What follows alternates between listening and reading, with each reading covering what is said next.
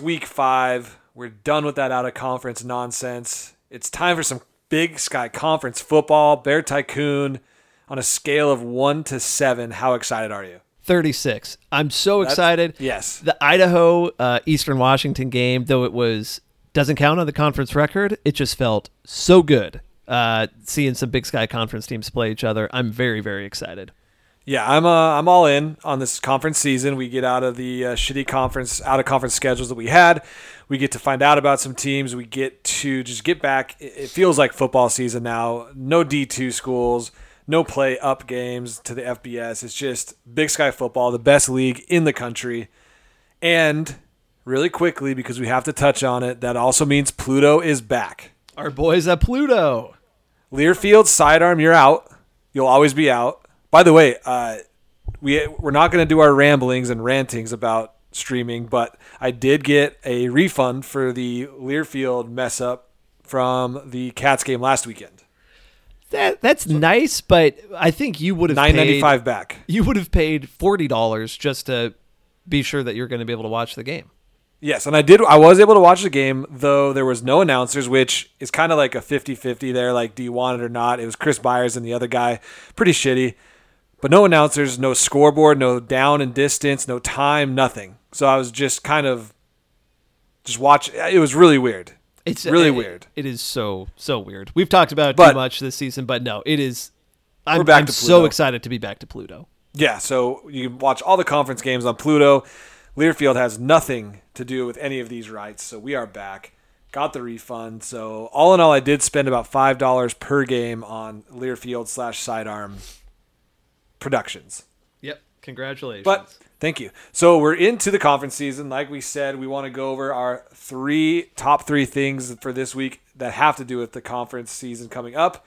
We do just want to reflect one last time on the would you say the shittiest out of conference preseason you've seen in a while? for the Big Sky as a whole, Yes. definitely. Um, but I mean, for us, my God, three Great. and one, three Yeah. and one. It's been it's been very good, and no cheesy wins for the for the. Cats or the Grizz. So Yeah, so yeah, Um, Montana State and UM go both going three to one. Uh, the best possible record you could have going into conference, knowing that that FBS game wasn't going to go either of our way.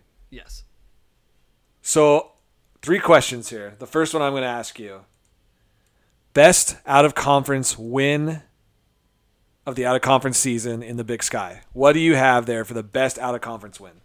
So I, I have four nominees.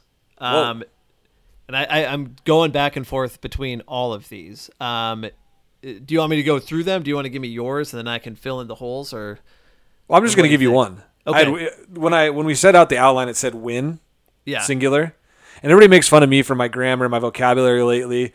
They haven't done a live show. Montana Parlay writes all of his stuff down, so don't ever let him give you shit about your grammar or what you do when you we do, and we also cut nothing out of our shows. So anyway, I know that win is singular, and that's why I did one win, and I went with Montana State's win over Southeast Missouri State because it was the only win that a Big Sky Conference team had over a at the time ranked FCS team. that was on my list. That was a very good win. Okay. Okay. Um, it's definitely not the only win a Big Sky Conference team had over a ranked opponent because I just assumed that. I didn't look back. Also on the list, uh, Idaho beating Eastern Washington. Oh yeah, they were still ranked, weren't they? Uh, yep. Shouldn't have been. All right, so that one, uh, I had MSU, SEMO. Uh, I also had the Grizz dominating North Alabama, uh, and that Why? was that was just a, a great game to watch. Um, So you did that from purely like an aesthetic. this was like the best for me. Um, Oh, okay. But then also, I had on the list Eastern Washington beating Lindenwood because otherwise they'd be 0 and 4. True, and they would have lost to a D two school. Yeah. So good work, Eastern Washington. So that's a good win for our friend Kyler Neal, um, the Eastern Washington fan from the Their Big Sky only win. Podcast Network. their only win so far. Okay, so I like I, I get why you you kind of did each one you did good for the program, good aesthetically, and then one just to troll Eastern Washington fans. Yep. That sounds Okay, right. that's a good. Yeah. All right, so let's go to the next one. Your and I don't know if you did plural on this one too, but what are your worst out of conference losses? Oh, yeah. I have three of them. Okay. Um, do you want to give me yours? Your singular Well, one? yeah, let's keep doing it. And it, this one's gonna be so obvious that you're gonna have it, but it was just the funniest one I think, and it was Idaho's lost to Penn State, where they lost 79 to 7 the first game of the season, totally demoralized a whole fan base that has already demoralized for the last two years, being dropped down from FBS to FCS. So I thought that was h- hilarious that they just went uh, went to Penn State, got absolutely killed. They made a lot of money, but it was just the funniest and the worst out of conference loss by far in the uh, out of conference scheduling. No, totally. That was on my list. The the enthusiasm of the Tubs at the Clubs guys early in the season. Uh, you know, well maybe we can. They jumped off the bandwagon. Maybe we're a playoff team, and then first game of the year they almost let up 80 points. That was definitely the funniest loss of the year. The other two I had on my list uh, was Eastern Washington losing to Jacksonville State, just because you know looking at their schedule they kind of needed that win. Uh, Yeah, to- quality win like that. Yep. Um, that was also the first loss where it was like, oof, maybe maybe there's something else going on with these Eagles. And I think Um, it demoralized them a little bit when they lost that lead in the fourth quarter, third and fourth quarter to Jacksonville State. Maybe played with their psyche a little bit. They're not the closers they once were. Yeah. Um, the other one I had was Northern Colorado losing to Sac State 50 to 0 because you know, Is that a bad loss when you don't expect anything from that team, though? when you lose 50 to 0, yes. For sure. Against uh, a FCS They- FCS yeah, we matchup. we were not surprised that they lost, but just I mean this isn't even playing up a game, but when you get blown out like Idaho and Penn State, when you're playing up, you want you want it to be like a 35 to 3 game. You know, you want to get some points on the board. You do not want to get shut out and 50 to 0, 79 to 7, both hilarious. True. Okay, I'll go with that one. I would not have picked that one just because I thought it was against, uh, you know, it was a matchup between two teams that aren't on my radar. Sac State's creeping up onto my radar, Yep. so I wouldn't have put that on my list. But now that with your explanation, I, I get it. That's a good pick. Thank you. And Northern Colorado's horrible. Horrible. Absolutely horrible. It's So unreal, speaking- real, unreal that Earnest Collins still has a job. Yeah, it's it's crazy, and I just you watch their games on you know Pluto. You just you look at their teams. It's just like it's the most. It's depressing to me. Yes. Like there's something I, I like for some reason picture their grass on their field being super long. Like, Yeah. they don't have anybody to really take care of it. Like overwatered. It's just like Yeah, like some public park in the middle of Billings that a college team just goes and plays on. Like it's just so weird. Like I just have all these different things, and in my mind about Greeley, I'll probably never go there. Nope. So they're all going to remain realistic in my mind. The only time I'll ever go to Greeley is if they hire Bob Stitt and he lets me come there to interview him. That's it. That'd be the only reason you go to Greeley. Yes, I think so. Yeah, I think. I mean, I, I can't think of the Cats play down in Greeley this year. It's a you know just a quick quick trip over to Denver and then drive up to Greeley, and I'm still not going to do it. Like, there's no chance. No chance. No chance. It's, it's too far to like really stay in Denver, right? I mean, I think you can make it work. I'm looking it up. Couple Anyways. hours. I'm looking Anyways, it up. Northern Colorado sucks. And you know what else sucked? Was the out of conference scheduling. We talked about it last night on the Big Sky Big Takes podcast. You and I kind of touched on it briefly before we got into the best or the worst win, the best win and the worst loss in out of conference. But the out of conference scheduling this year was an embarrassment to the Big Sky. Yes, I mean without without a doubt, it's been the one big. Uh, like I feel like that's the one thing all teams have agreed on this year is that out of conference play, half the teams, two thirds the teams haven't figured out what you need to do.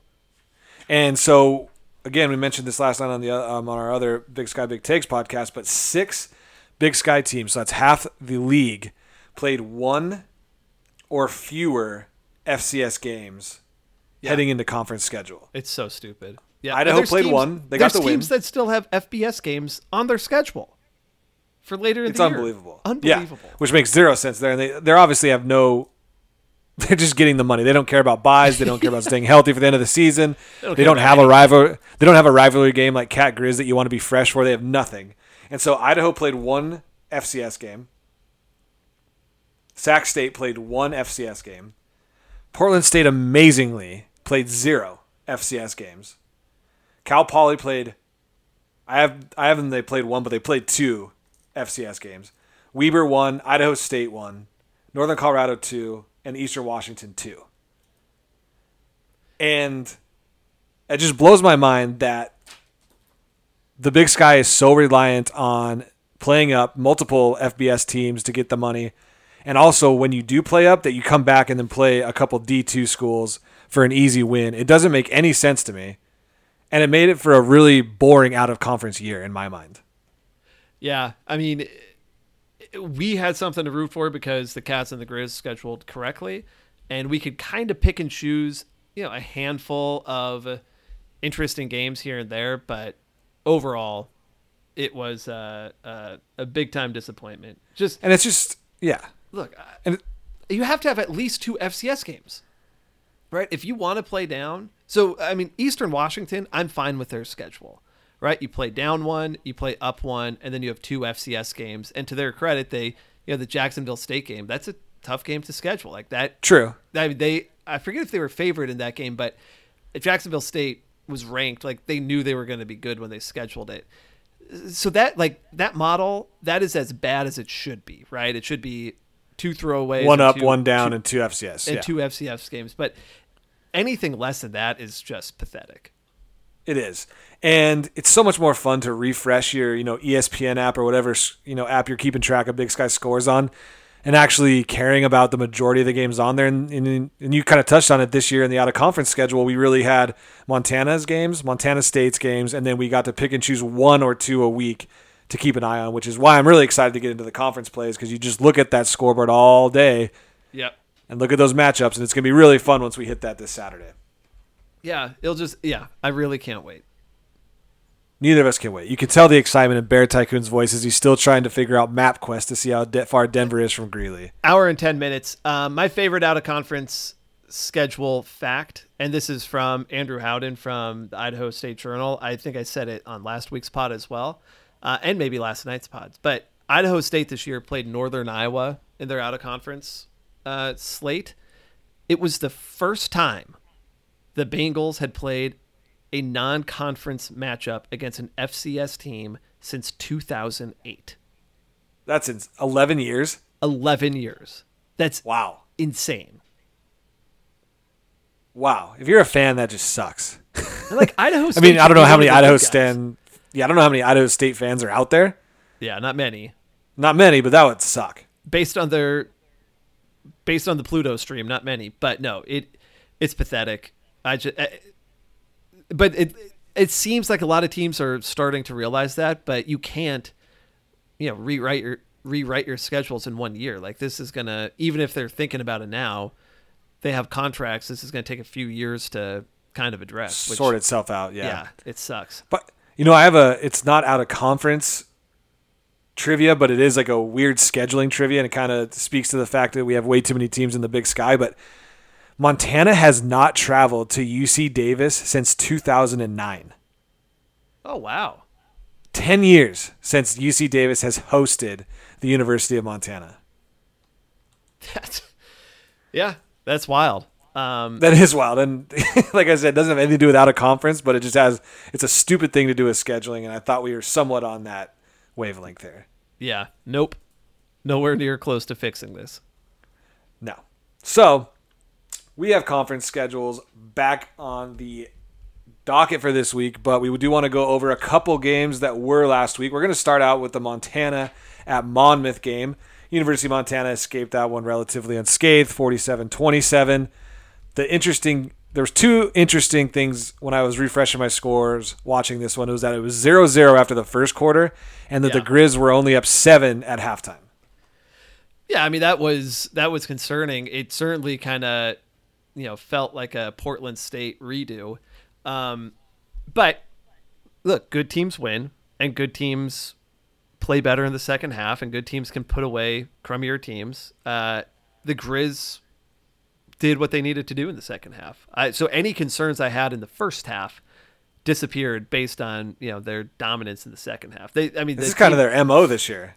yeah, the team certainly has flaws. The Grizz have flaws, and you know we've talked about them uh, before. But uh, what you need to do in those games is is close it out. I feel like in the last three years, that's a game that uh, we don't close out, um, or it's close down to the wire, and then you know we're only winning because we block a field goal against Idaho State, right? Like, Yeah. we've had too many close games. So, uh, you know, Monmouth, North Alabama, these aren't great FCS opponents, but I've been very impressed at what Bobby Hauck has done with his team in order of just not in the only, second half. not only getting the W's, but beating teams thoroughly. Yeah, but you look, I, look, I'm going to view the Grizz on the game as game on the whole, on the whole. So uh, the outcome is what I want. They're not squeaking. Is that by. at all concerning? Is that all concerning when you look at it though? If you have a team that's better than these, you know, Monmouth, North Alabama, and they start out hot, and the Grizz have to actually work their way out of a bigger hole against a better opponent. Does that does their first half struggles or slowness concern you there?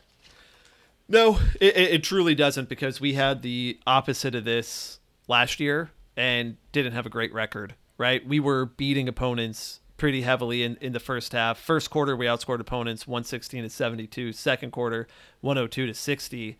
Uh, but it was that fourth quarter that was killing us, where we got beat 134 to 72 in the fourth quarter last year.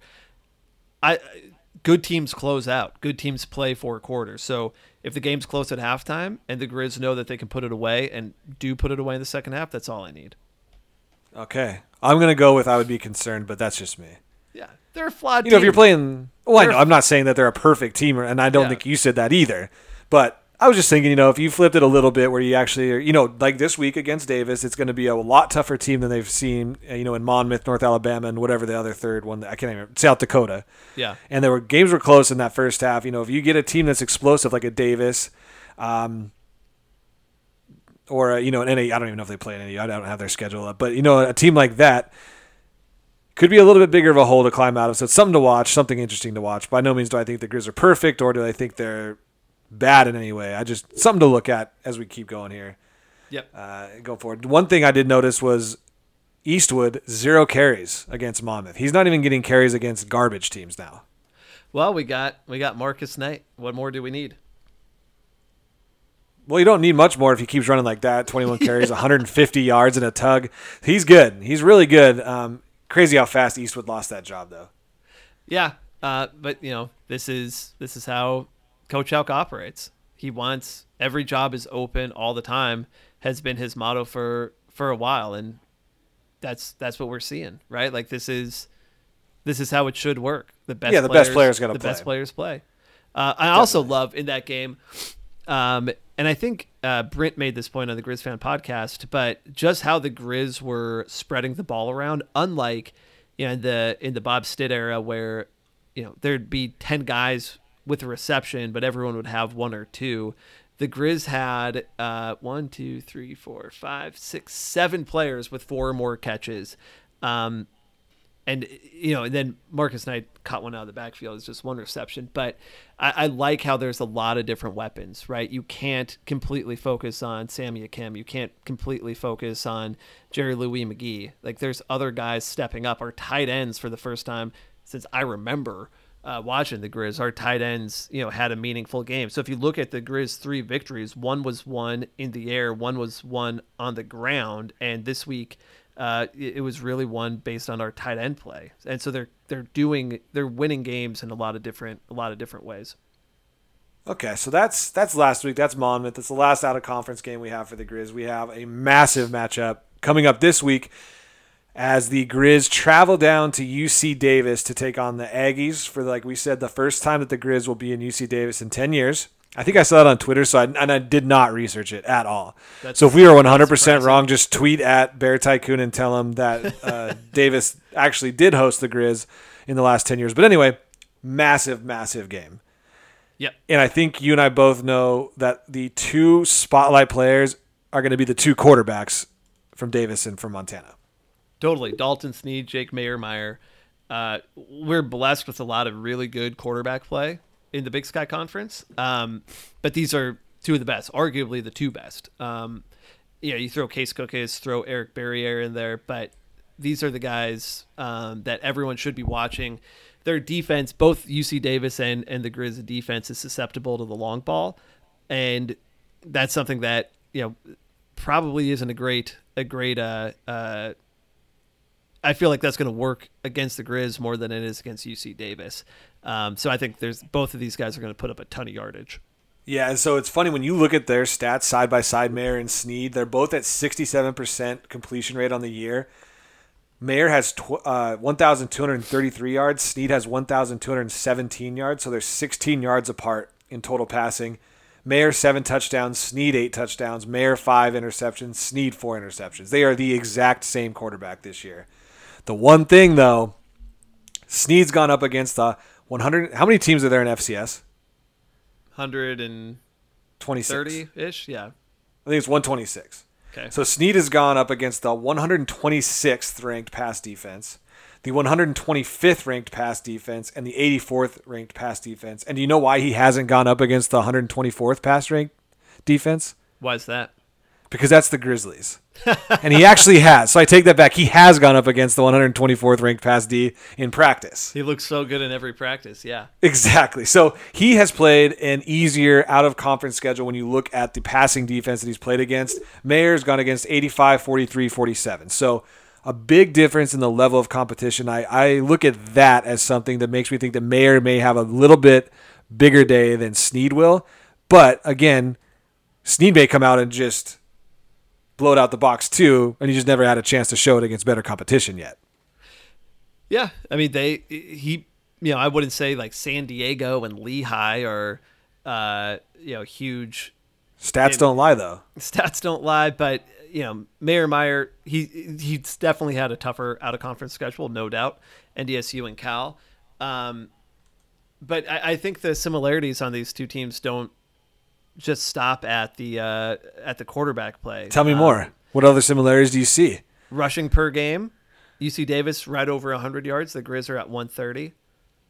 Uh, total offense, they're within 30 yards of each other per game.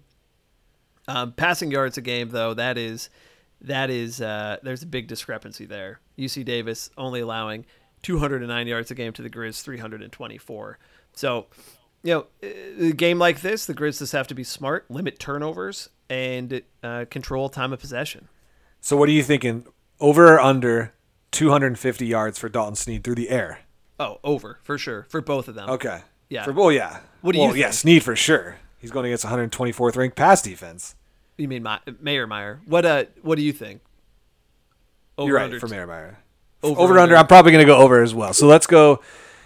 What what do you think he gets to 300?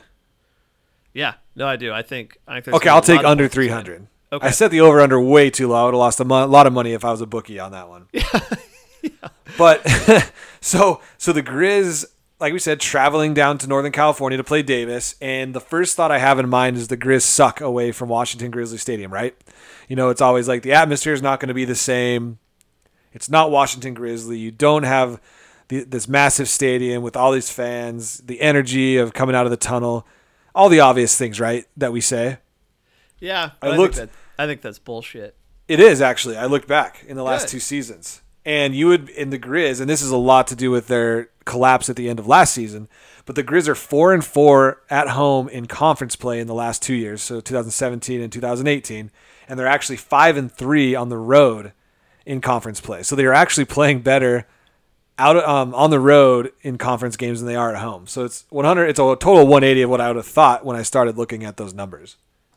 Yeah, well, and if you look at, um, you know, their actual losses, eh, like who they're losing to, um, it- yeah, they're playing, they're they're winning at North Dakota, uh, but they're usually playing in front. Like these losses are usually in front of bigger crowds, right? They lost at Washington, they lost at Montana State. Um, Well, those were just those are just conference games though. No, but I mean, my point is they. I'm not worried about. I don't think there's a trend anywhere um, that the Grizz are losing because they're playing on the Okay. road or in, in weaker. Oh, and there's not. And I, I honestly thought there was going to be, though. When I went back to do the only research that I ever really do, which is just look at schedules and just tally mark on a scratch page, you know, yeah. for the wins well, I and mean, losses. My biggest research project of the year, probably. And it did not turn out the way I thought it was going to turn out, which I thought was pretty interesting. yeah. I mean, we got Dick nailed in uh, uh, the Alerus Center in North, against North Dakota last year, 41. 14. It doesn't matter. Good crowds, bad crowds. The Grizz over the Yeah, past couple it's years. also just, two different, just like two different coaches. Yeah, two different coaches. Stitton Yeah. 17, Hauck in 18. Hauck had a worse record at home actually than Stitt did. So North it's kind of it Dakota- went North Dakota went 2018. both ways. Yeah, it was. I mean, Yeah. but so it's, it's kind of funny. I, I drew a line under it. So under in Stitz last year, they were three and one at home and two and two away. And then last year they went one and three at home and went three and one away. It was the weirdest thing last year under in Hauck's first year. Yeah. Last. I mean, So who the hell knows? Yeah, last year's games, I mean, including the last time they played UC Davis last year, the Grizz were up. You remember They were up 21 to 3 at halftime and ended up losing 49 to 21. Oh yeah, that was insane. Amazing. 46 unanswered points. They were up 21-13 after the third quarter. Yeah, I was getting. Uh, I think we, we talked about this last year. I think I had just gotten back from like London. We were at San Francisco Airport, Whoa, and I so I turned Shot. my phone. I know it was London, big deal. Uh, so I turned on my phone, and it's a it's halftime. So the Grizz are winning. Get into an Uber, and it's just non-stop notifications from that game. And it's UC Davis scored a touchdown. UC Davis Maier to whoever, Maier to whoever, and I was like, "What is going on?" I thought my phone was broken. Like just re repeating the same alert over and over. And then I looked at it, I was like, no, they just got their ass kicked in the second half. Yeah. No. It was pretty amazing. Yeah, I think the Grizz, you know, they have a, obviously they have a tough schedule, um, a tough out of conference schedule, but I think that when they're looking at it and circling games that they care about this year, obviously Montana State is being circled, and I think UC Davis is being circled. Oh, for sure. 'Cause yeah, it with UC Davis's rise to the top, this is circled on every contender schedule, especially the Grizz after what happened last year. and also in their eyesight, eye line is uh, Portland State. That line might be Revenge game. that game they might beat them by 120 points because that was one of the worst Grizz losses I can ever remember. Also, Grizz fans who are considering going to Portland for that game on November 2nd, I'm looking on uh, ESPN right now, and there's tickets as low as zero dollars. So They're paying. They're basically paying you to go, to Portland State nuts. games now. This is unreal. I can't So what is your- tickets. what is your prediction for this game? What is the score prediction um, that you're going to do on this Grizz uh, Davis game? So I, I think the Grizz win. Um, much like how I I foresaw uh, Idaho beating Eastern Washington. Oh yeah, Uh, I think the Grizz knew they've had this game. They've had a you know since South Dakota. I think they prepared for South Dakota because they needed to get that road win. But they knew that North Alabama and Monmouth were uh, probably pretty winnable games, and I think they've been looking at this game knowing that you know not only would it be nice to get a road win, but they every one of these games is is going to be competitive. Most of these games should be competitive anyways, and they need to get wins where they can. They can't look over any game, and I think Hauck wants this big time. So I'll say uh, the Grizz are going to win this like 42 to 35. I think it's going to be a really good game, but I think A good game, yeah. Yeah, I think the Grizz come out on top. And Okay. but also Nate, it's my birthday, so I think the Grizz are going to deliver. oh well, I'll tell you happy birthday on Saturday then. Thanks, man. Yeah, you're welcome. So I'm going to go the opposite route there. Obviously, I'm Oh, going to go that's weird. Davis. I know, weird, huh? I'm going to go Davis wins 38 to 30. 38 to 3? 38 to 30. Okay. The Grizz are going to score. The Grizz are going to score. yeah. That would, that would just be a 100% troll job if I said 38 to 3. So I gave him 27 extra points, 38 to 30. Okay. Thank you. I think that's All right. That's fair. That's fair. Okay, so we're going to go on to Montana State. So a win over a pretty shitty Norfolk State team. We don't really have to get into specifics about this game. The one big thing was right before the game, we knew before anybody else did that Tucker Rovig was going to be starting over Casey Bauman in week four after Casey Bauman led the Cats to a two and one record. And that short leash, short leash that Jeff Choate talked about was gone in a blink of an eye. In a blink of an eye. Sources say Jeff Choate, not a man of his word, uh, based on uh, what happened to poor Casey Bauman. Well, I mean, so is he? I've not been reading anything um, really about this. He is the starter going forward. He's listed as QB one. Yeah, he's QB one on the depth chart. and Bauman's number two. Yes, Bauman's number two, Beltran number three, and Troy number four. Man, what a turn of events! What a turn of events! And uh, it's kind of funny to show. And um, we have Paul Schwedelson on from the Bozeman Chronicle um, after this, and we kind of talked about what it was like in the stadium when they announced that Rovig was starting. But and like we talked about in that interview, it was on a this change in quarterback was on the pregame radio broadcast that nobody in the stadium is obviously listening to unless you're one of those weirdos that goes to a game and puts the headphones in so they can watch the game so that they can watch the game and get the audio too right those weirdos Yeah. like the old guys I don't even know. I wouldn't even know where to buy like a portable radio. me neither yeah i don't i don't know where that would be either but anyway nobody there knew except for anybody that had been listening to the interview the only way that everybody in the stadium found out was basically watching the pregame warm-ups and on the scoreboard so it was unbelievable Sources say. Sources say Tucker Rovig. those everybody everybody up in that press box was pretty dialed into their sources. Hearing There's probably from like sources, Tucker there's Rovig's probably someone coming that was someone was like went to their kid's soccer game in the morning in Helena was driving in and listening to the radio exactly. and then like DM'd them and like you guys didn't report on this this week and then they were like ooh sources Not- say Sources say, "Holy moly, we have our own damn sources. it's the radio." Coach they- Choate. Who's your source? Uh, great game though. I liked. It was uh, fun. I liked, you know, the 449 yards rushing for the Bobcats is Unbelievable. uh, pretty impressive, especially when you consider that zero of those yards were uh, Troy Andersen. and zero of those yards were Isaiah Ifanse either. Yeah, Lane Sumner, Shane Perry, Logan Jones all rushed for over 100 yards. It was the first time uh, the Cats had done that for a, a number of years. I saw that on Twitter too, and the last time that happened, but I cannot remember. And I'm not just going to make up that stat like I did the Grizz one. So that's Good. me being responsible. thank you. Yeah, Um, you're welcome. Yeah, so I mean, great game, great for great game. The symmetry. Cats, nice win. Remember the symmetry. Oh yeah, almost had The it. It scoreboard almost symmetry. perfect. So Montana State scored 14 in every single quarter of this game for a nice even 56. If Norfolk State would have just scored one more touchdown in the fourth quarter and hit the extra point, we would have had a 14 to 7 score in every single quarter. And looking at that zero on that box score ruins all the symmetry for me. Yeah, no, it's uh, Some people aren't even going to know what the hell I'm talking about either. Yeah, just look at the box score. You'll realize what what he's talking about. He's so close. yeah. I love that stuff. Yep. Either way. So a good win against a shitty Norfolk State team. Isaiah Ifanse didn't play. Troy Andersen didn't play. It's basically a bye week for the Cats. It was also, I think, a tryout for Tucker Rovig uh, to earn that job back. If he comes out and has a shitty game against Norfolk State, it's going to be bombing going this weekend against um, NAU.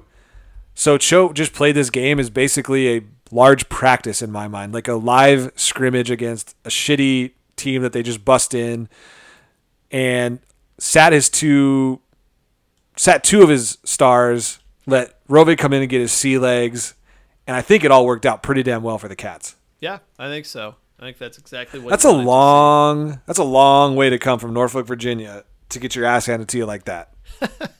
Yeah. A long way. Yep. Absolutely. So, like I said, Norfolk State, the biggest story was just the Rovig bombing thing. So we come to another massive game for Montana State. It's one that you you as a fan you're excited to start the conference season. It's not like the Cats are heading to Greeley, heading to Pocatello, heading to San Luis Obispo. It's a it's a strong and I would say upper echelon Big Sky team in NAU coming to town in Bozeman. My boy, not this weekend, but usually my boy Case Cookus coming to Bozeman. The first time he sat foot in Montana since getting thrown out of a game yeah. two years ago against the Grizz. Two years ago, uh, we have an interview coming up with Case Cookus and defensive back Anthony Sweeney uh, that we recorded over the summer. But we asked Case about uh, getting thrown out of the stadium. Um, I gave him my theory that he knew the cameras were on him and wanted to make Sports Center by throwing the hissy fit that he threw. Um, but it's a great interview. He's he, he and Anthony are both you know. Uh, great players, uh, great great guys to interview, uh, and they talk about how they ended up at NAU, how they got recruited there, kind of their path there, uh, and what they think about coming up to Montana and playing in front of these giant crowds. So uh, that's coming up here shortly. Um, Nate, Yes. anything? And I know you talked with uh, Paul Schwedelson, yep. Paul Paul Paul Schwedelson, um, and we got that coming up too. Yes, we do. So that's a really cool interview. It's great to talk to. First time he's been on this podcast. Um, and and uh, we had a really good conversation kind of about last weekend, the bombing thing, and then also coming up, obviously, about NAU and a couple things this week. So I'm looking forward to this game. I'm going to be there. Super excited. Uh, Cats are getting Troy back. Cats are getting uh, Isaiah Ifanse back. One little little bit of a hit there is Logan Jones is going to be out with an injury, so he is not on the depth chart this week, which is kind of a hit, especially when you when you want to give Isaiah Ifanse a spell. But it's going to be really nice to have Troy back uh, on the defensive side of the ball and throw a little wrinkle into the offense as well. And then you know uh, having Isaiah Ifanse, the leading rusher from last year, back is going to be massive uh, as well. So uh, looking forward to this game. A little bit nervous, and he's a good team. Case Cookus a tenth year senior, yeah, yep. knows He's, how to play quarterback. Would you say he knows how to play quarterback? He knows how to play quarterback. He is he's what top three quarterback in the league. He's right in that conversation when we talk about the best. Yeah, he's going to be there with Barriere, Maier, Sneed, and, and and him. He's that other Yeah, he's that fourth guy that you would put up on the Mount Rushmore right now of Big Sky quarterbacks. Yep, that that's exactly how Mount Rushmores work. I think so. I, they're interchangeable. So Rovig is probably going to be the next one. yeah. Um, well, should we kick it to the Cookus interview? All right, let's do it. Let's get to the interviews. But first, we do have a brand new sponsor. Yeah, we do. It's about Huge time. news. Yeah. So excited for this. So this broad uh, this podcast is brought to you in part by Logjam Presents. Man, Logjam Presents. Uh, for you, if you don't know Logjam Presents, you definitely know the work that they're doing around the state. Basically, every cool concert uh, that you've seen coming in and out of Bozeman and Missoula, these guys are responsible for. In Missoula, they have the the the Wilma, the Top Hat, the Kettle House Amphitheater. In Bozeman, they also run uh, and pr- uh, promote for the historic Rialto Theater. Uh, and guess what? There's a show this weekend. So Nate, you're going to be in Bozeman I'll be there. you have friends and family coming to the game Friday night. Friday night, uh, Ranges, which is this really awesome uh, Bozeman band, is having their album re- release party at the Rialto. These guys are touring all over the United States, all over Europe. They are Montana guys, uh, uh, based out of Bozeman. Um, in addition to good music, they have some of the just coolest gear I've ever seen. Uh, if check them out on Instagram to get a taste of what they have to offer. Uh, but Friday night, go check them out. You're going to be in town. You're going to need something to do. Check them out at the Rialto. Uh, and Nate, I mean, are you going to go?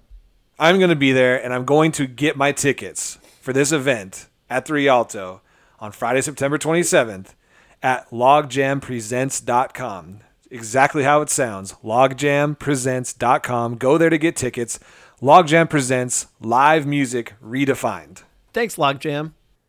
Yeah, thanks, Logjam. All right. So, with that, we are going to kick it to our first interview with Case Cookus And Anthony Sweeney. and NAU and Anthony Sweeney. I forgot who the other one was. Listen to the interview.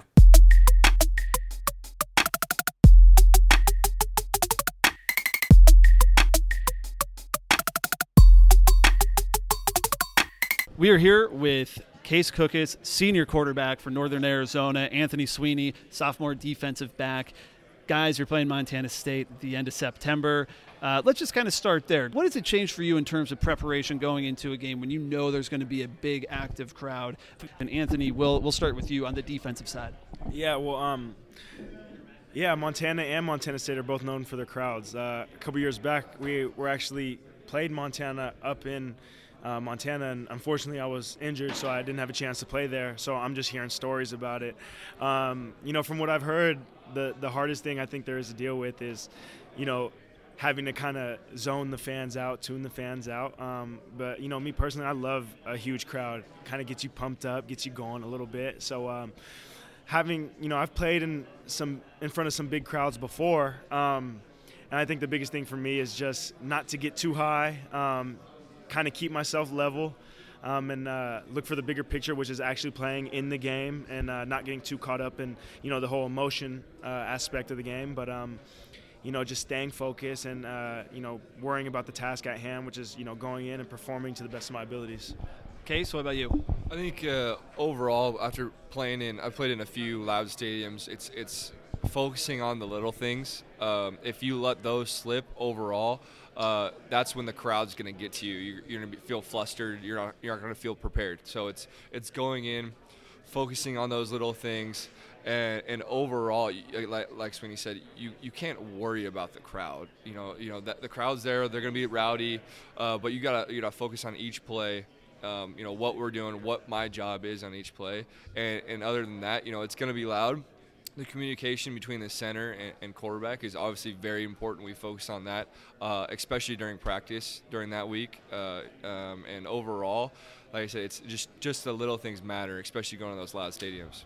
Got it. Um, it- so both of you are at Northern Arizona. Neither of you are from Arizona. Can you talk a little bit? Because I think it'd be helpful for fans to get some insight into this, kind of what the recruitment process was to get you to NAU and uh, become a lumberjack.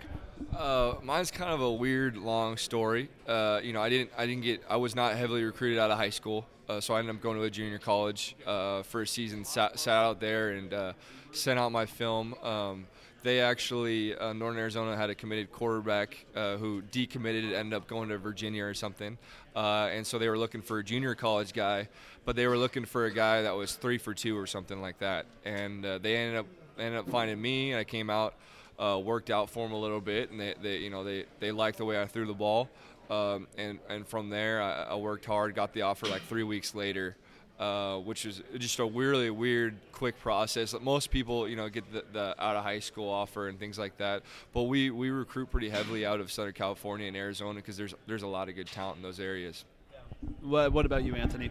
Uh, yeah, you know, similar to Case, uh, I didn't have a lot of you know options coming out of high school. Um, so I was just very fortunate that you know Jerome Souers, head coach at the time, had given me this opportunity. Um, you know, continue to work hard, working my way up. Um, and uh, I'm just trying to have fun with it. You know, it is being from Northern California, the Bay Area. Um, it seems close, California, Arizona, but it is sometimes a struggle getting back home uh, for the holidays. You know, the guys up in Phoenix can, you know, for Thanksgiving just kind of go, go back home. Um, so it's tough being away from home a little bit, but um, you know, you're on a mission here. Uh, student athlete at Northern Arizona University, so you know that's my biggest you know concern. That's my biggest priority. Um, you know, I'm very grateful for my family because you know they you know are always up here visiting. I have an opportunity to see them. Um, they travel pretty well to our games, uh, home and away. So uh, I think that's one of the big things for me being so family oriented is you know being able to see my family, especially during season when you know schedules kind of get tight. So. Uh, you know, it's been a process, but you know, it's it's been awesome. You know, I'm, I'm enjoying my time. I love NAU, and um, you know, just looking forward to a great season and uh, you know, going from there. Got it. Uh, obviously, last season didn't go as planned. Uh, you got knocked out week two, um, hope you're feeling better. Looks like you're you're ready to rock this year. Um, what what is your goal going into this season? So this is going to air right when conference play is starting uh, to, to kick up. So right when you know you really need to uh, uh, have the season going in the direction you want to. What is the goal for both of you going into the 2019 season? You know, I think for for me personally, um, I'm looking for uh, you know low turnover rate uh, high high completion percentage. I think uh, it, you know if I get into the 70 percent, I'm, I'm usually having a good game. Um, you know, and we're be, we're able to win those games when, when I'm, I'm competing at a high level. Uh, overall, as a, as a team, we really want to focus week by week. Um, you know, you can't get ahead of yourself in the Big Sky. Uh, really dangerous conference. The, the teams that you know you don't think twice about all of a sudden come back back to bite you in the butt. So you really got to focus week by week. Uh, we got a really tough away schedule, um, including Montana State, uh, which will be which will be a tough game for us traveling up there. Uh, but over overall, it's it's just got to be one thing at a time. Anthony, what, what's the goal for you coming into this year? Um, I know for myself personally, uh, being in the Big Sky, which is such a you know a heavy, high offensive conference. Um, you know, I have my individual goals, but as a defense, we did a great job of taking the ball away last year. Um, we were high up there in the country, so I think that's what we're stressing the most this offseason is we have to continue to take the ball away. You know, whether that's getting the ball out the air as DBs, um, being physical, you know, in the box, uh, also being physical as DBs. You know, I, am I like to think of myself as one of those guys who likes to come up and hit, um, but I could also, you know, play the post. So I just think that's the biggest thing for us uh, as a defense is you know we have to continue to take the ball away. Um, you know when our offense comes out and puts up points, which they will put up a lot of points, we have to you know capitalize on the defensive end. Um, and like Kay said, we do have a very tough away schedule this year, uh, Montana State included. So we have to you know continue to focus on the little things, the details, and come out. We have to keep working hard every day, day in day out, and you know if we do that, everything else will fall into place. Yeah, so you mentioned you're in Montana uh, two seasons ago. Um, you were injured, didn't make the trip. I'm assuming you watched the game on, on TV. Um, so I'm going to ask you this question first, then we'll get over to Case. Obviously, the you know one of the bigger storylines from Big Sky Conference the past couple of years uh, was that Case was the first quarterback uh, who got called for a targeting call, ejected from the game. Uh, it was a very emotional moment. You watching on TV back home, uh, tell me what was going through your head about what the heck was happening. Um, well, the first thing I, I thought when I saw the hit was I didn't think it was a targeting. Um, I thought it was just a hard hit by a quarterback. Uh, I thought it was a really hard hit by a quarterback, but you know we laugh about it now. Um, uh, it was you know hard. Case was he, he he had a great game. You know, leading up to that point. point, and um, I know it was very early in the game, um, but now it's just a topic of conversation. It was pretty funny.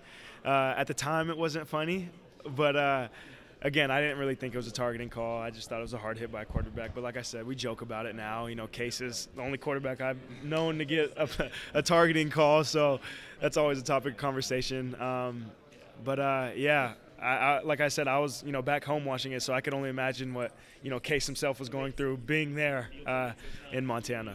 Uh, in case I have a theory I want to throw at you, and I thought this in the moment. Obviously, got to check. You were super heated walking off the Yeah, field. absolutely. Uh, was there anything going on in your head? This is my theory that all right, you got they called a targeting, reviewed the play, and it, you knew at that moment this is going to be national news. So I have to exit.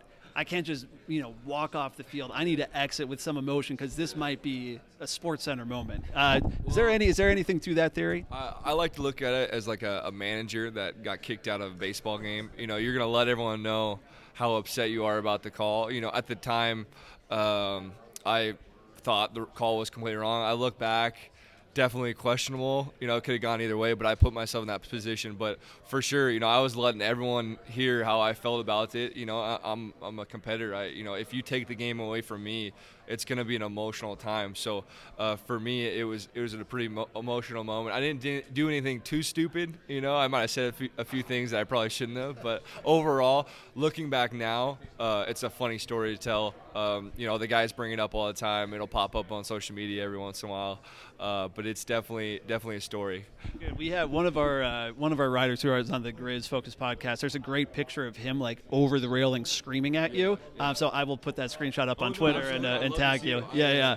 We have uh, there's a there's a picture of me and uh, one of our equipment guys that they put up, and it's you know me I got my arms up you know waving around and uh, they you know they had me signing and stuff because it's just a, a funny moment you know and I was walking off snowballs are getting thrown at me you know they're throwing stuff at me so it was it was a good moment they got a great crowd up there and uh, you know I'm glad the the guy was all right that I hit. I think his number is 36 or something. So, um, you know, because that's always what you worry about too is you know you got to make sure those guys are all right. But looking back now, it's a funny story, and everyone came out of it all right. You know, they, they got the best of us on that one. All right. Last question I have for you. Uh, I'll start with you, Anthony. Northern Arizona. Are you guys a playoff team? I think we're we're a team where we could accomplish anything as long as we keep working hard. You know, we have all the pieces there.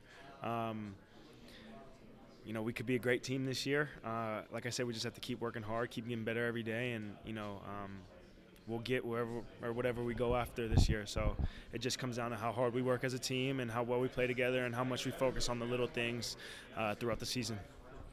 Yeah, I think uh, I think absolutely we are. Um, you know, I think uh, with the talent we have, we should no question make the playoffs and make a run at that Big Sky Championship and even a run deep into the playoffs. But I think for us, we really have to focus week by week. I think we can't get ahead of ourselves. Um, and, and for us, if we do that, I think we have a really good shot at, at the Big Sky Championship, plus making a run in the playoffs. Well, good luck this season, guys, and thanks for taking the time. All right, thanks to Case Cookus and Anthony Sweeney, NAU football players that'll be coming to Bozeman this weekend. We really appreciate their time at the media days. Next, we're going to go to Paul Schwedelson from the Bozeman Chronicle. He handles Bobcat football, Bobcat basketball, but, but first, we're going to have Parlay's takes.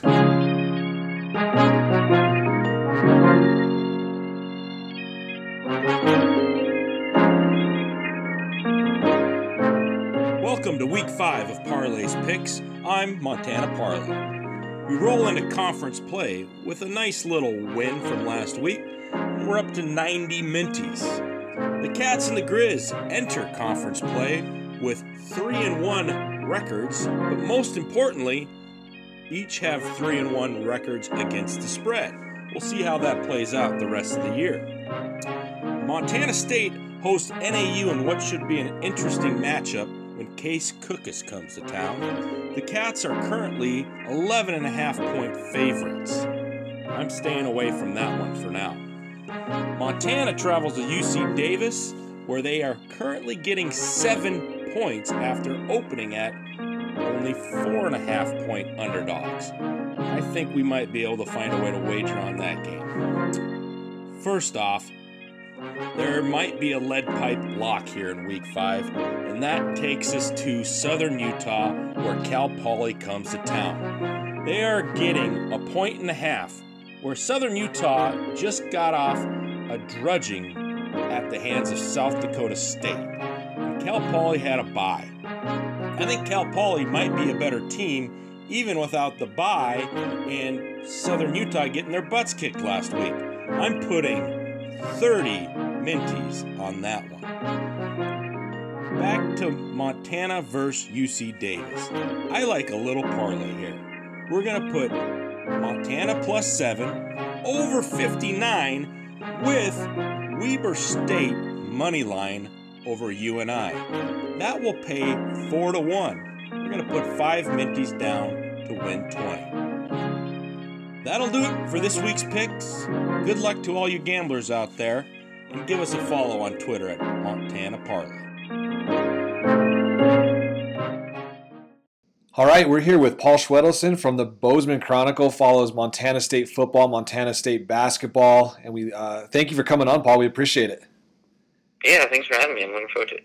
Definitely. So, uh, first off, I do need to go over one thing with you. I need you to cease and desist on saying that Greg Rakoch was the first person to be high on Coy Steel, because that goes to me. No, a- no, absolutely not. I mean, when you cover the team, you know, uh, you know, me and you know, obviously, you know, um, me and Colton, uh, sports editor at Chronicle, and Greg, um, you know, at our interviews, you know, whenever we're um, waiting around for you know for player availability or um, different things like that in the press box again. You know, we obviously spend a lot of time together. So I gotta, I gotta stick with my guy. Oh. Greg. I gotta stick with my guy, Greg. We, we, we're going to have to get a couple of our lawyers on that because um, I think I was the first, um, and we're we're quote unquote media. We're not we're not real media, but I'm the first quote unquote media to uh, be high on Coy. So we'll have to just uh, agree to disagree on that one. No, no, I'm, I'm pretty sure. I'm pretty sure Greg goes back to at least like two spring games ago, like coming off his redshirt year.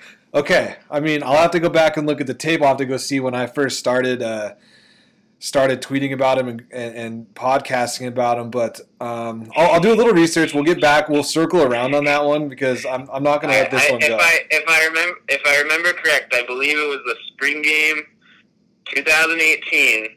If you go back, both Coy Steele and Willie Passion both played, I think, pretty well that day. Okay, Uh, I'm going to write that down. I'm going to check then- that out.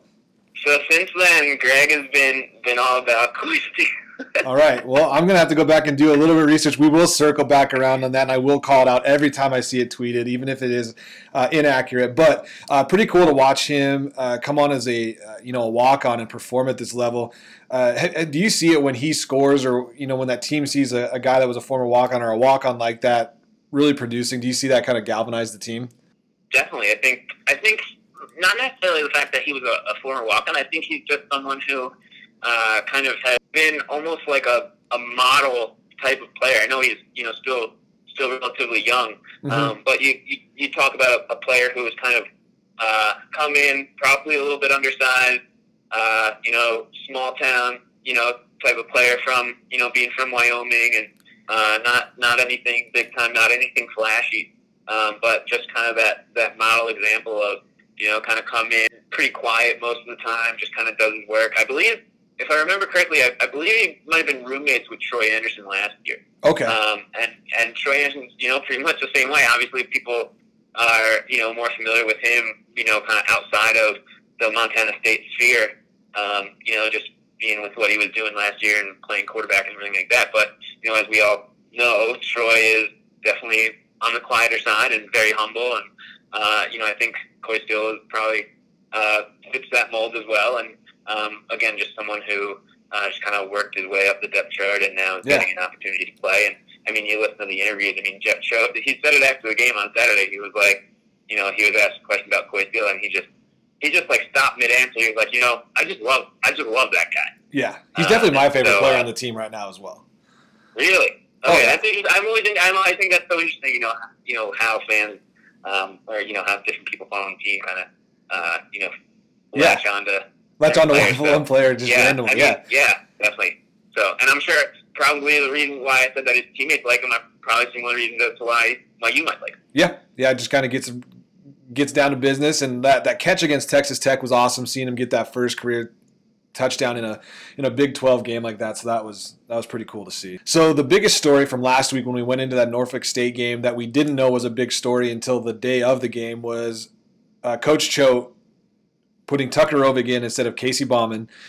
How did you find out when you were at the stadium that this change was being made? Because I was not at the game, but had been listening to the radio interview with Coach Choate where he actually said that Rovig was going to be starting. But then I saw on Twitter that, you know, Greg, uh, the Skyline guys had been tweeting that there were sources that were saying Rovig was, was going to start. So how did you find out in the stadium that he had changed quarterbacks? Uh, when when it came up on the jumbotron when they introduced the starting line. Really?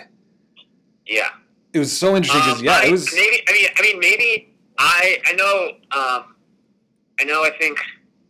Uh, I think we we were talking about it the other day. I think Greg said that he noticed while they were warming up that Rovig was kind of with the ones when they do kind of like a quick little team period um, in warm ups. Um, so maybe I maybe maybe I should have been uh, paying a little bit more attention during warm ups. Interesting, Um, 'cause, yeah, it was definitely on that. It was the weirdest part was the radio interview happened. He announces Rovig, and then about five to ten minutes later, that's when everybody started tweeting that sources had been saying it. So it was a really interesting way that it was the information was released. And obviously, if you're at the stadium prepping for the game, you're probably not listening to the radio interview that Coach Choate Yeah. did during the the week. So I thought that was Yeah. a really interesting way for the information to get out.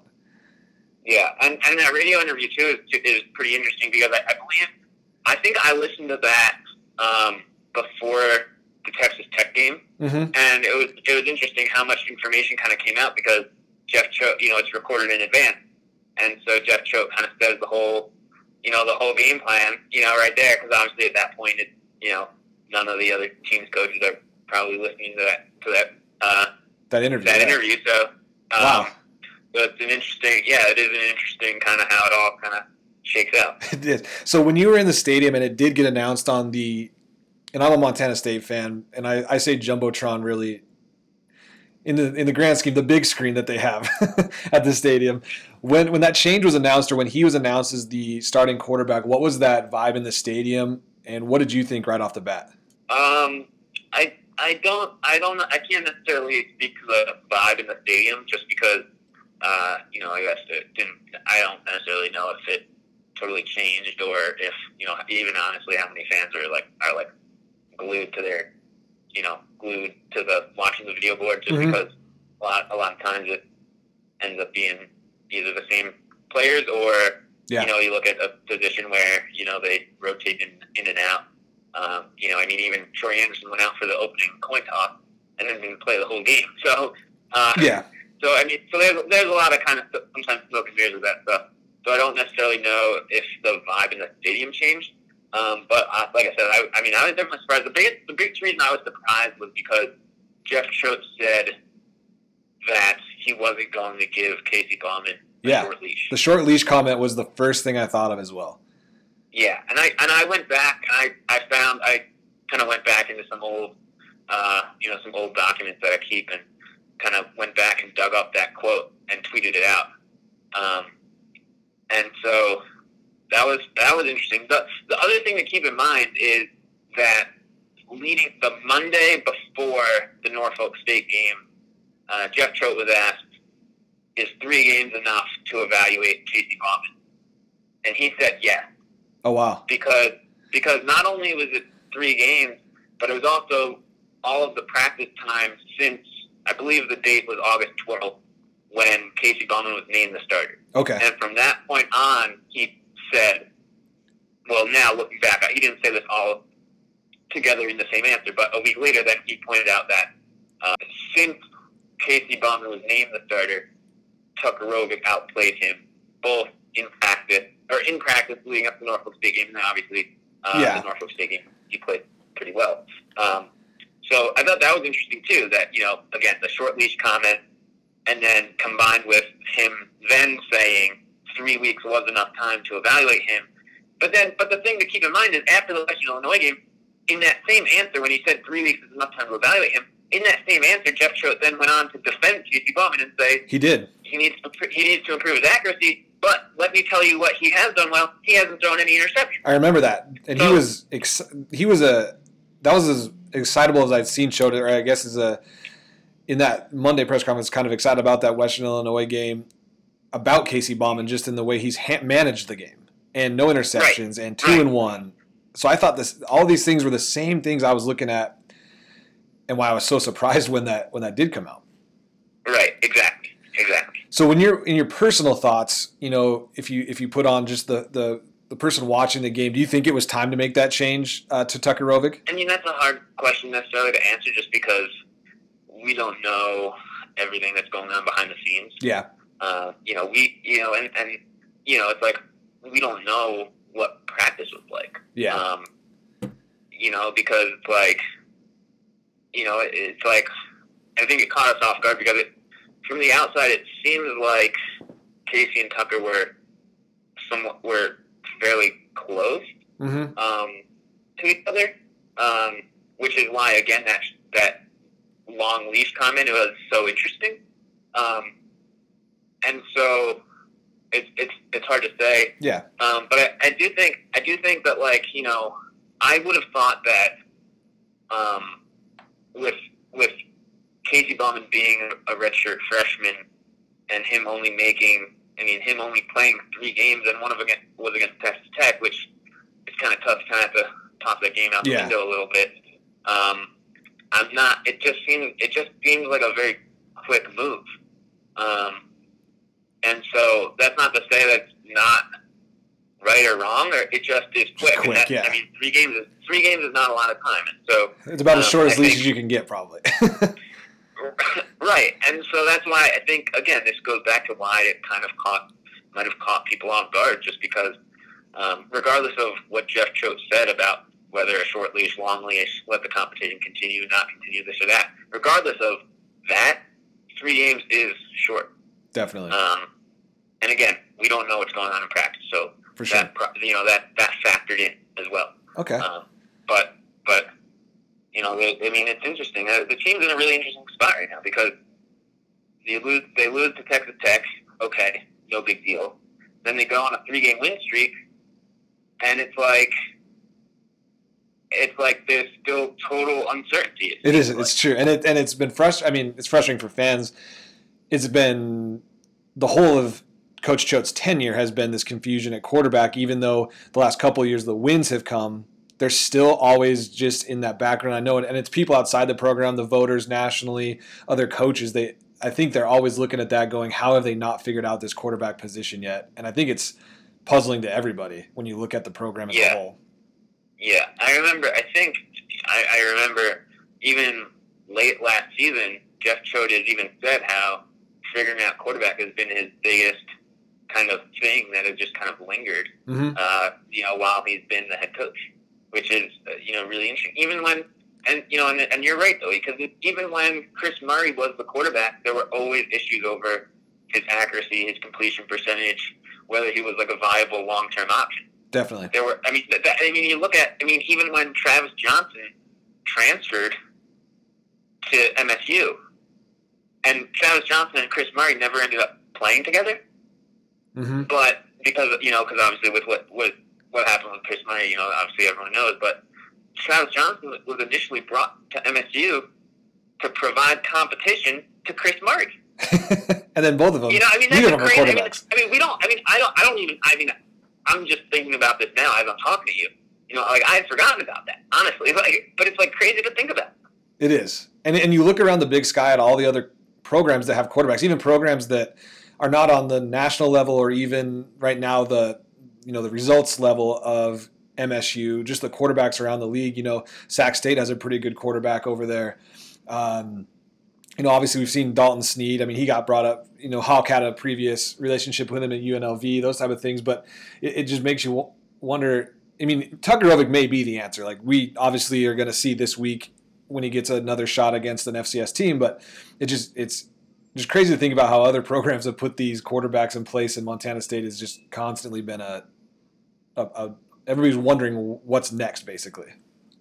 Yeah, and it's so it's so interesting. You say how you know maybe Tucker Rovig is the answer, and he might be. You know, frankly, like we haven't. We only got that Wagner game last year, basically, to see Exactly, what he did, and then right. he broke his foot.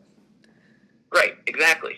Um, and obviously struggled against South Dakota State, but I don't think. But I think in all between you look at Tucker Rovig's three starts: South Dakota State last year, Wagner last year, Norfolk State this year.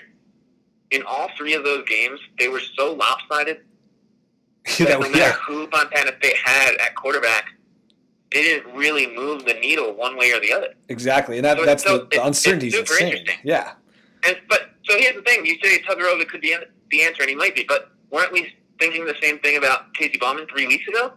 yeah. After he gets named starter, and you have a you know a redshirt freshman coming in there with the physical traits that he has, you're thinking, okay, we finally got our quarterback. Right. So it's, it's, so interesting. and, it's not, and that's not to say like one way or the other, and we don't know how the season's going to unfold. But, you know, we don't know who. You know, maybe uh, you know the verbal commit Grady Robison. You know, maybe he is the answer. You know, we don't know. But it's so interesting how it's all unfolding, it is. and because and because the rest of the team, it looks like the rest of the team pretty much has everything in place.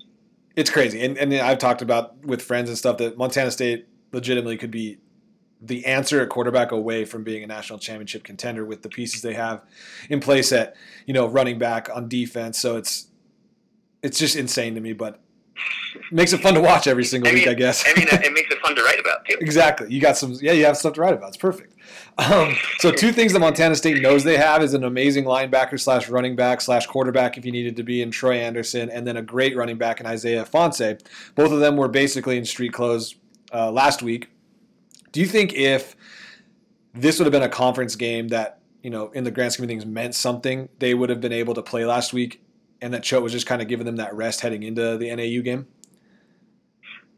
It's hard to say necessarily in, to speak entirely on their status. Overall health, yeah. like, yeah, overall health. But um, it is worth keeping in mind that uh, two weeks ago, um, Jeff Choate said that um, Isaiah Ifanse probably could have played against Western Illinois if it was a conference game, Okay. and then he didn't play in that game, and then didn't play in Norfolk State. So um, I think the thinking, based based pretty much solely on that comment, is that um, the Norfolk State game was kind of you know rest for him. They kind of saw the, the skill level they were playing against. Yeah, and then similarly with Troy Andersen, um, kind of you know against Western Illinois, kind of being in that limited role, uh, kind of coming in on, on third downs on defense. Um, you know, kind of similar situation. It seems like at least that's kind of the what we've picked up um, from the outside without knowing the specifics of their status and kind of where they're at and how they're progressing.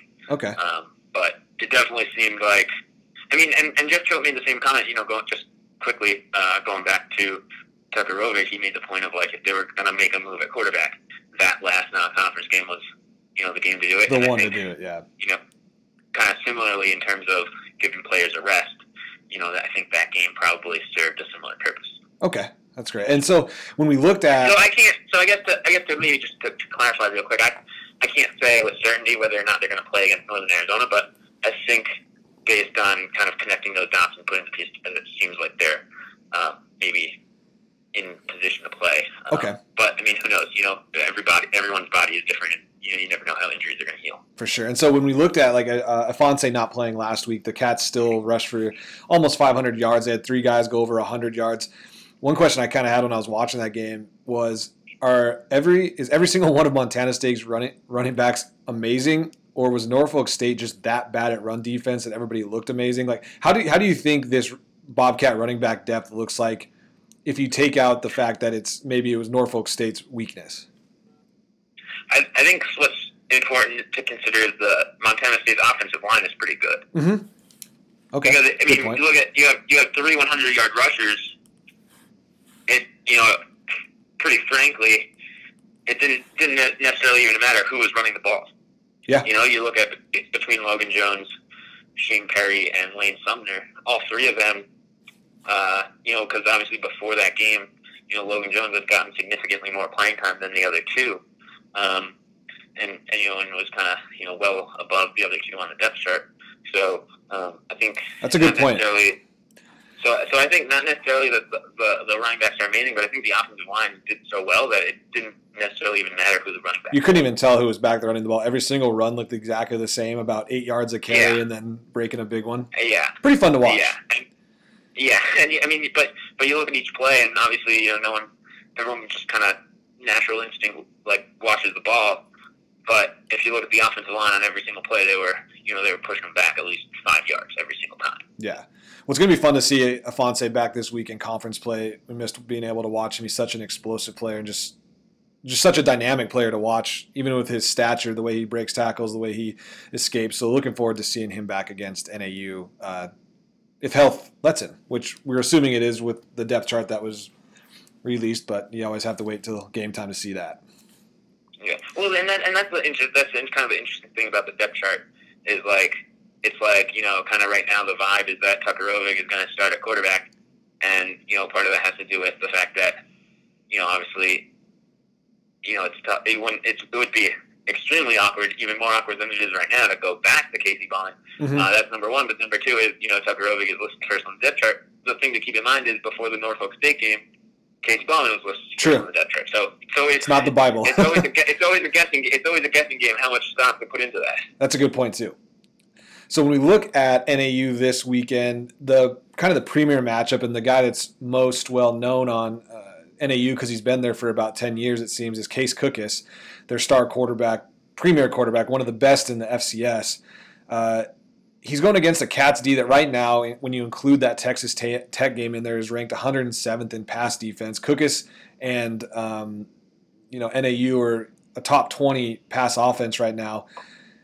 Which one do you think takes over on on Saturday? Is it the Cats D that's going to step up, or do you see Cookus being able to pass on the Montana State defense? Well, I think the interesting thing is, uh, kind of like you said, Montana State's pass defense has struggled a little bit uh, on the back end. I mean, you, at, you know, in the Norfolk State game, two of their biggest plays of the game were, um, you know, deep balls over the top. Mm-hmm. Um, but the the matchup, I think, is going to be whether the Montana State front seven can get to Cookus fast enough to maybe try and limit some of those deep passes. So, um, I mean, Bryce Sterk is Amazing playing right as now. well, playing as well as any defensive player in you know in the FCS nationally. Um, so, you know, I think that he's going to have to have a key role again, just because that that front seven is going to have to try to get to Cookus. And yesterday, we you know I interviewed Derek Marks, and uh, you know he made an interesting point. Uh, I think he was at if the pass rush could rattle Case Cookus, and and he had a really interesting point. He said, "I don't know if we could rattle him mentally, but we just have to hit him physically."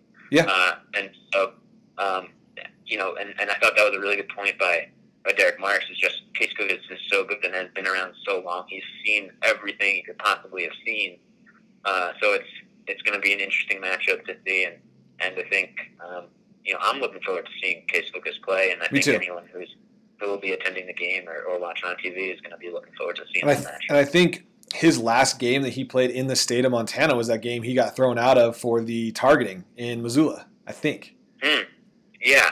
Well, they haven't played here, so Yeah, so it has to be. So the last, so he got thrown Yeah. out of the last game he played in the state of Montana. So we'll see see how he does this weekend. That was a pretty horrible call that game, but yeah, it's gonna be funny. Like you said, he's one of the premier quarterbacks in all of the FCS. It's fun when they, you know, when you get these kind of matchups and you get these players to come to to Bozeman for the for the fans to see. Uh, do you see any? Do you see Montana State being worried at all about NAU's running attack, which is somewhat non-existent? um, I don't know. I, I mean, you're talking about an offense that puts up 40 points a game, so I'd just be worried about all of it. Mm-hmm. Uh, but but I mean, certainly Cookus is the show. Cookus is the guy that everyone's kind of worried about. So, um, you know, obviously the run game will will you know be involved a little bit, but you know, I don't know if, if it's necessarily taking up all the attention. Okay, and then real quickly, you kind of touched on uh, Bryce Sterk. Has he been right now the most impressive member of Montana State's team that you've seen in the first four games of the year? Yeah, I, I I've never thought of it that way, um, but I think the answer has to be yes. I don't. Yeah, I'm, I can't even think of anyone else who would be really even close. Honestly, uh, I mean, he's just taken over. I know he's leading the FCS in sacks with with 8.5, which you know, if you're averaging more than two, you know, if you're averaging more than two sacks a game, I mean, that's You're doing all right. unbelievable. Uh, yeah, that's an unbelievable pace. You know, so uh, you know, we'll see if he can keep it up. But it definitely seems like there's no reason why he couldn't. Um, you know, he's playing amazing right now. So um, to answer your question, yeah, and and also, I mean, you know, another factor just in your question is just how much rotation there has been going on. Um, you know, with different injuries and people, players and rotating in and out, and people at different positions. Um, so I think Bryce Sterk, yeah, I think it's probably not even close unless I'm unless I'm missing someone. I don't think. I mean, Uh, when you're averaging over two sacks a game and you have you're leading the league in or the leading the FCS in tackles for loss, I think you're probably the most impressive defensive player in the FCS right now, let alone Montana Yeah. State. yeah, yeah, yeah, absolutely. So and I love the fact that he wears number 37 and he's the best number 37 in the state. Um, that one goes out to all the Grizz fans I thought what I thought what I thought was interesting was um, you know obviously I don't I don't necessarily have an opinion on, on the 37 stuff you know myself personally, but I just thought I just found it entertaining. Uh, he was he did the um, that interview with Matt Brownlow. Um, in, Yeah. uh, when they do the little in the truck when they Mhm. go around, riding around downtown, and he said that he likes how he likes that Grizz fans get annoyed at him. You know, it kind of annoys Grizz fans how he embraces being 37. um, just kind of speaks to his personality. a I love bit. it. Uh, so, so, I mean, and, and from my perspective, obviously, personally, you know, I, I grew up in New York and, you know, lived my whole life in New York until moving here two years ago. I find the whole rivalry stuff back and forth, you know, I, I, I find it so interesting. It's so much fun. Um, even when, you know, it could be the, the middle of the summer and the two coaches are blocking each other on Twitter, Yep. you know, it's, it's just, It never it's just, the pettiness you know, ever never ends. and I go right along with it. I am 100% always involved in anything petty against uh, against University of Montana. I'm a lifelong. I mean, born and raised in Montana. I mean, it was it was born in me, and I, I'll never let that pettiness and any of that go. So I, you're right. I think it's one of the most fun parts about the rivalry. Yeah. Awesome. Well, hey Paul, we really appreciate you coming on and doing this with us. Uh, where can people find you on Twitter? uh, at P Schweds, so that's at P S C H W E D S. Perfect. And so go check him out. He does some um, great stories during the week, uh, during the game. So we really appreciate you coming on, and we hope we get to talk to you soon. Awesome. Thanks for having me. I appreciate it.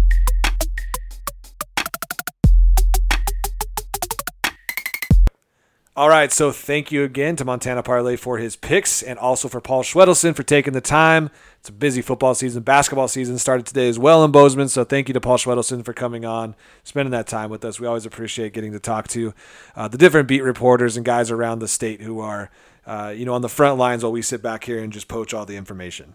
Yeah. Thanks, guys. And Thanks, guys. Any of you, any of you listening, uh, beat reporters, especially around the Big Sky Conference, if you want to jump on Big Sky Big Takes, just shoot us a, a note on Twitter because we are trying to get all sorts of different teams featured. Definitely, definitely. So again, thanks to thanks to Paul Schwedelson.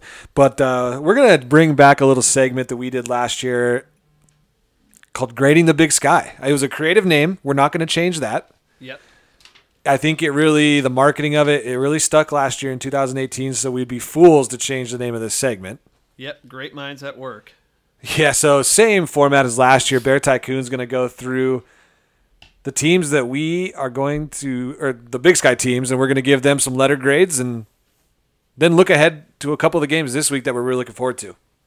Yeah, so this is look, we we all love the the, the cats and the grizz, um, and that's where I focus. I'd say eighty percent of my time, but I think most big fight Big Sky fans probably focus like ninety five percent of their their uh, brain power there. So we're gonna try to focus on the non Montana schools. I think we can both agree, Nate. Both Montana, Montana State are A's, three and one, all FCS Yeah. wins. Uh, only losses were to you know pretty decent uh, FBS teams. Yeah, they're A's. It's exactly what you wanted as fans going into conference. We said that at the beginning. Three and one. You both, we, you know, both you and I talked about it. We were like, if you, if we both go into conference three and one, we're going to be feeling fantastic about the teams that we're taking into conference play. Yes. No doubt. And also feel pretty good about the uh, the little wagers we met. Uh, Ooh, put yeah. down on uh, the Grizz. Eight wins. Grizz six and a half, so they need to get to seven um, for me to win. And you had the Cats at seven and a half, so that three three out of conference FCS wins. That was that was big. That was Massive. big Great start. Great start. We're gonna be a lot happier when uh, the Grizz get four and the the Bobcats get five. yeah. So, anyways, all right. So I, I randomized the teams and their schedules. We're not taking this in any particular order, but up first, already talked about them on this pod. Northern Arizona Lumberjacks. They have two wins, uh, one at Missouri State, the other at I believe D two Western New Mexico. Uh, and then their losses at yeah, against pretty good teams uh, at Arizona and at Illinois, who's one of the tougher FCS teams. So two and two. Uh, really, only you know one win that we can say is something that they should be proud of. But Missouri State is not like a great a great team. They're zero and three uh, in in uh, FCS play, zero and three overall. So Northern Arizona, when you look, I I do think they're a good team, and I think that they're gonna could potentially be scary in in the conference, but just based on their out of conference schedule, I don't think we can rank them that high. I'm going to give them a C minus. Okay, I was going to give them a, a C, uh, just based on they took care of Western Illinois, or I'm sorry, Missouri State in that first you know game of the season. We thought Missouri State, you know, they're from the Missouri Valley Conference, so maybe there's a little bias there that we thought they were going to be better than they were.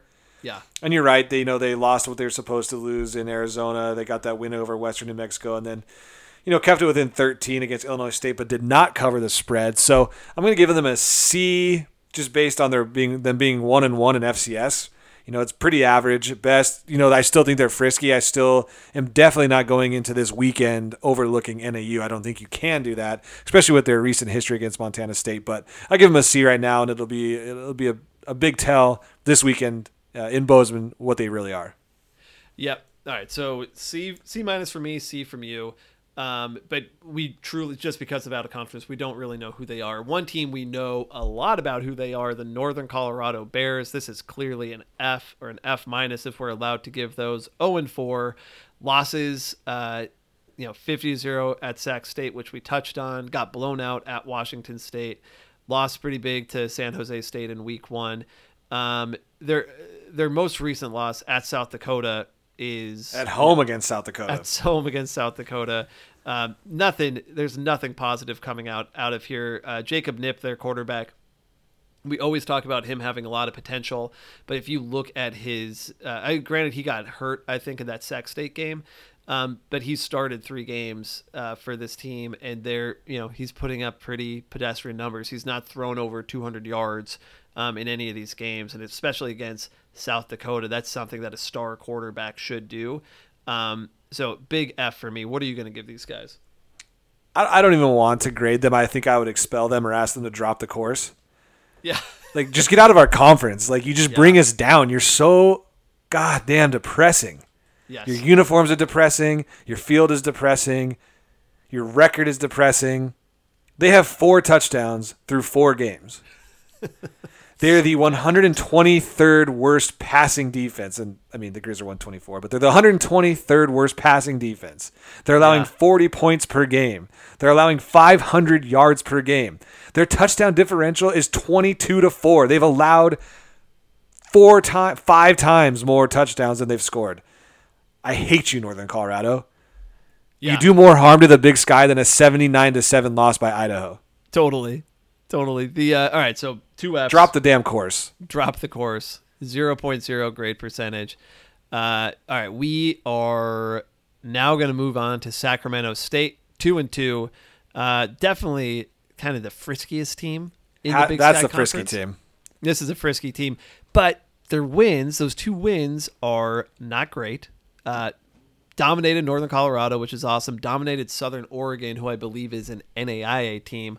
They uh, are. Uh, where, yes. Where their real friskiness comes from is their two uh, FBS losses, losing to twelve by twelve to Arizona State on the road to Arizona State, and who then, then went on the who then went to beat Michigan State the very next weekend, and yeah. then uh, losing to Fresno State. They they lost thirty four to twenty.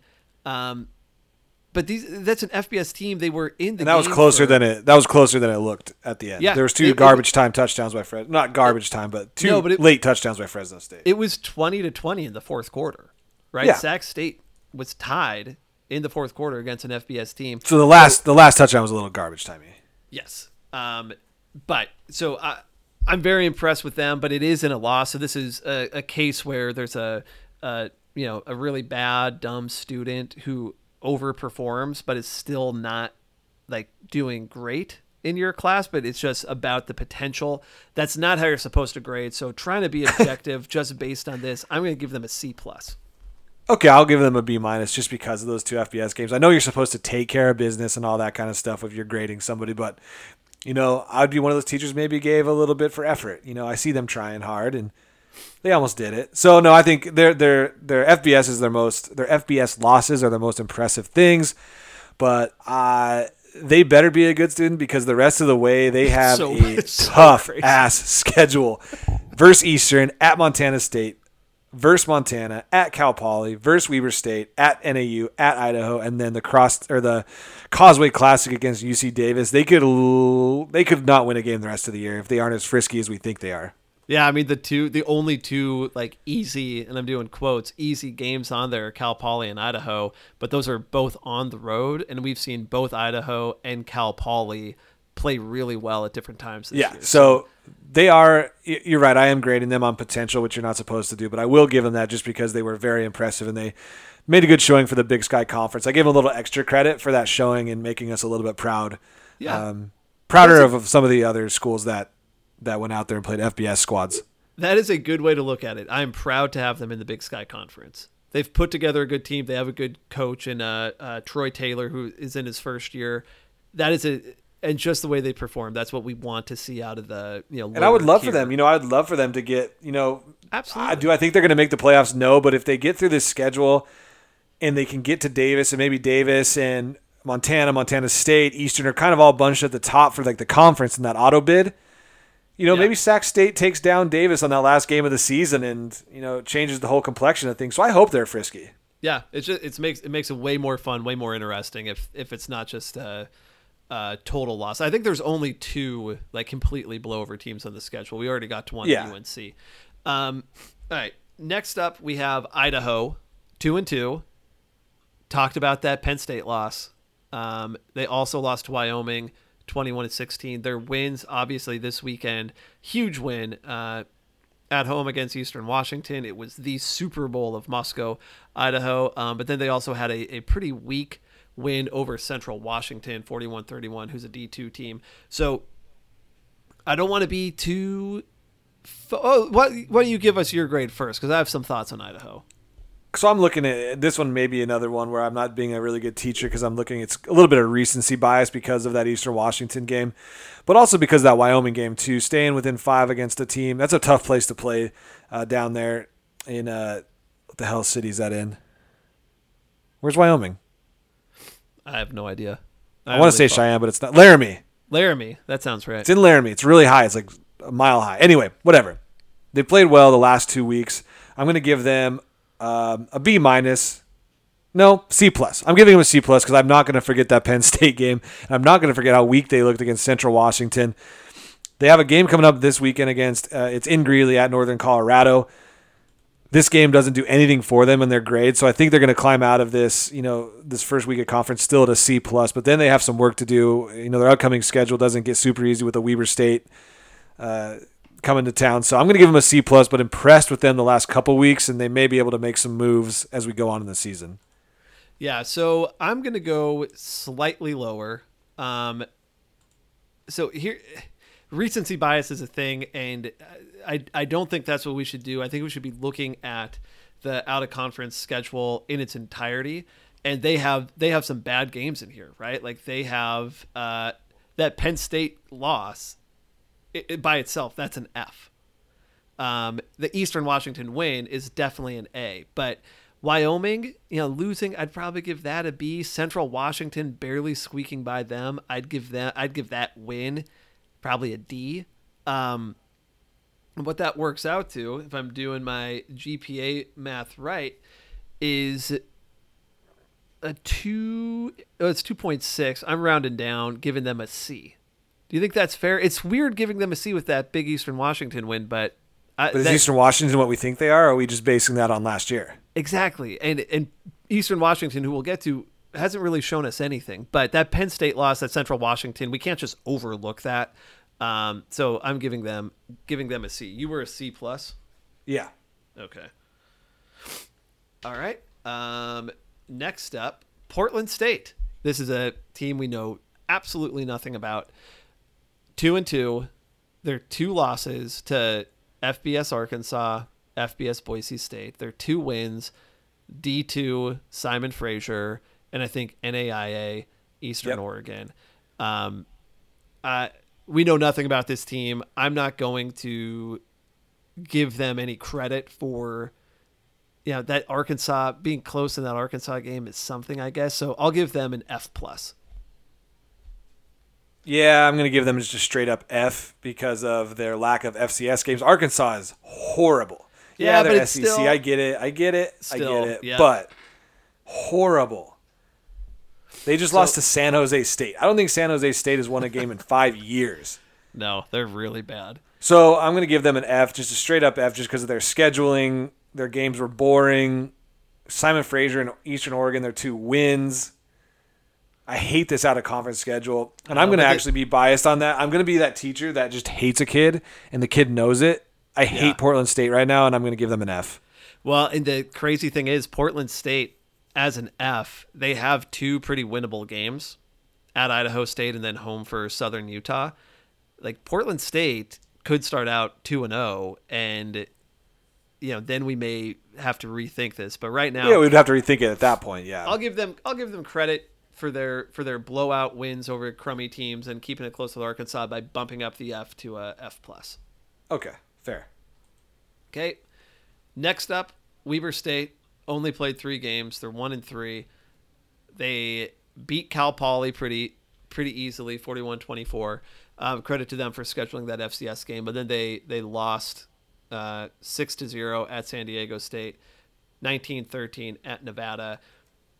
What do you think about? And they just had a bye week, so I think I give yeah, and I, I think I think I have to give them a B on this one. So they Yeah. kept it within one score at San Diego State, at Nevada, not powerhouse FBS schools by any means. And I know I just talked shit about Arkansas and how I didn't give uh, Portland State any credit for that, but you know when you hold a FBS team to six points and you hold an FBS team like Nevada to 19 points.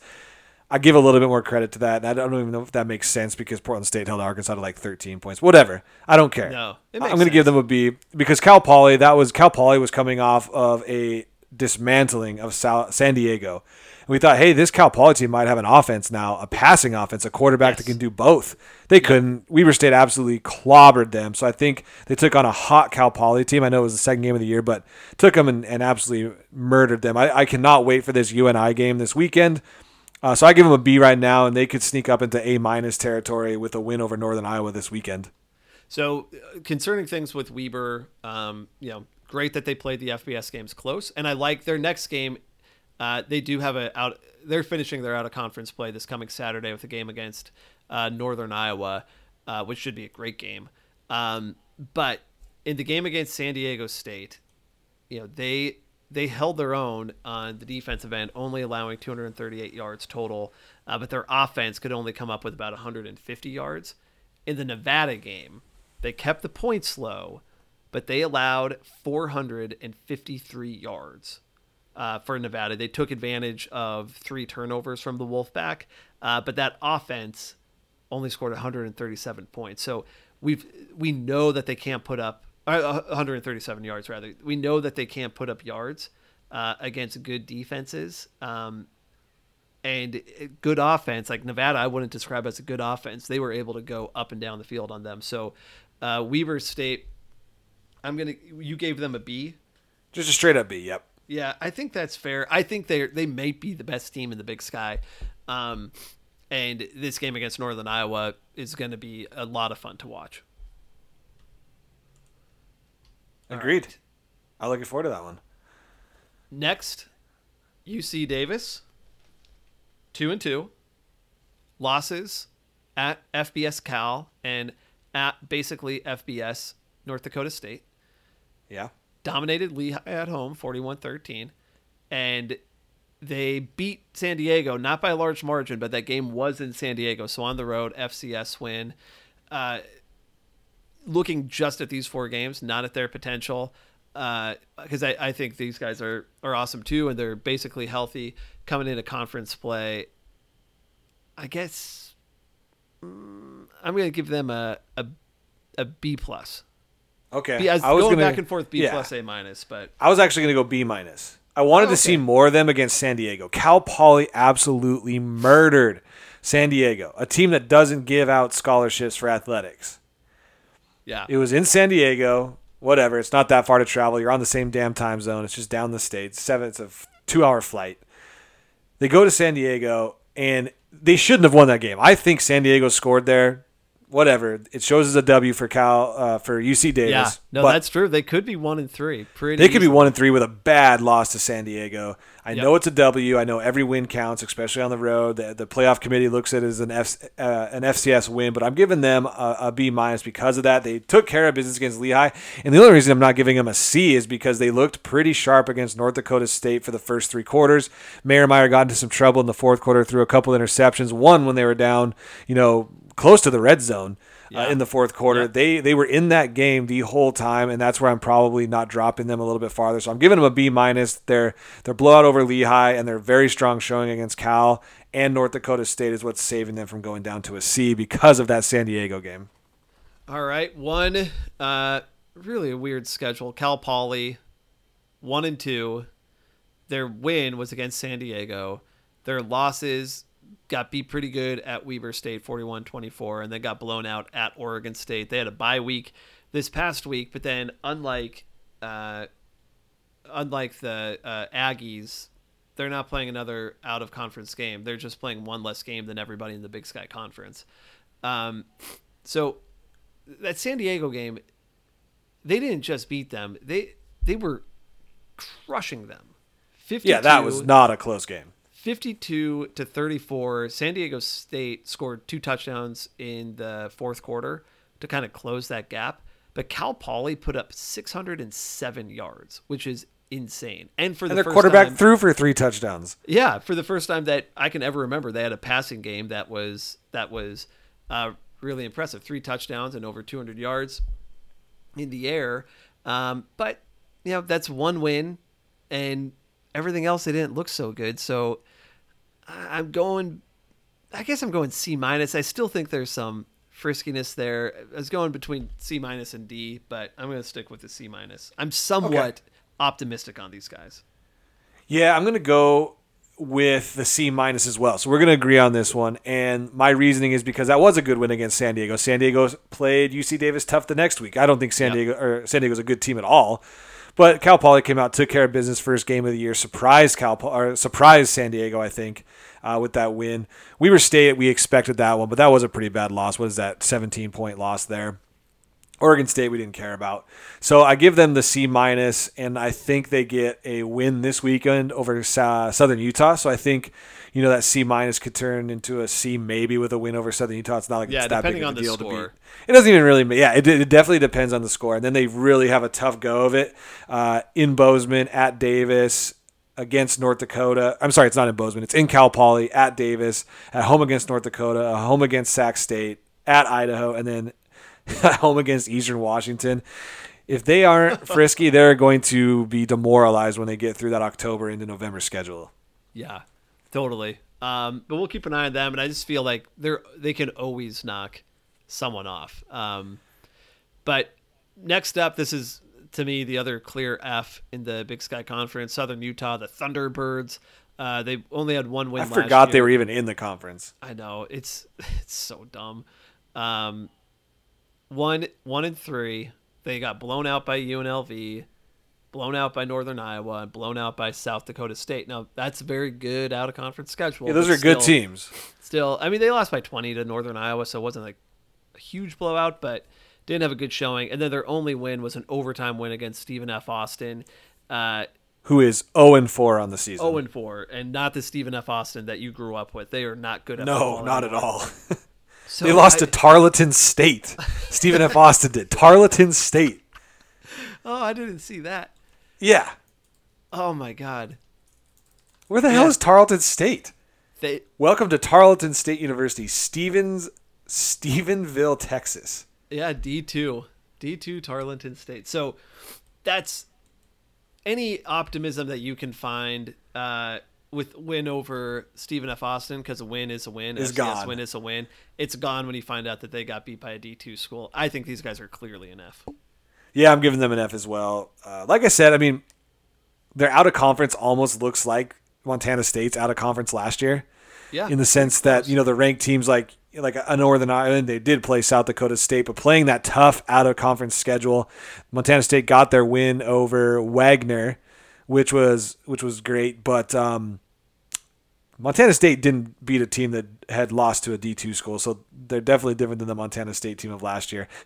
so I'm giving them an F as well. I mean, that that win over Stephen F. Austin means nothing, and they only won by seven, so it's not like they blew out Stephen F. Austin. I give them an F. I don't care about them. I'm not even going to pay attention to them this year. For all I know, they're out of the conference. Let's just move Yeah. on so we don't have to talk about Southern Utah ever again. I think that is that is fair. Um, next up, Idaho State Bengals. We've made fun of their out of conference schedule all year, but a win at Western Colorado, who I think is D two, um, 38-13, then shut out by Utah.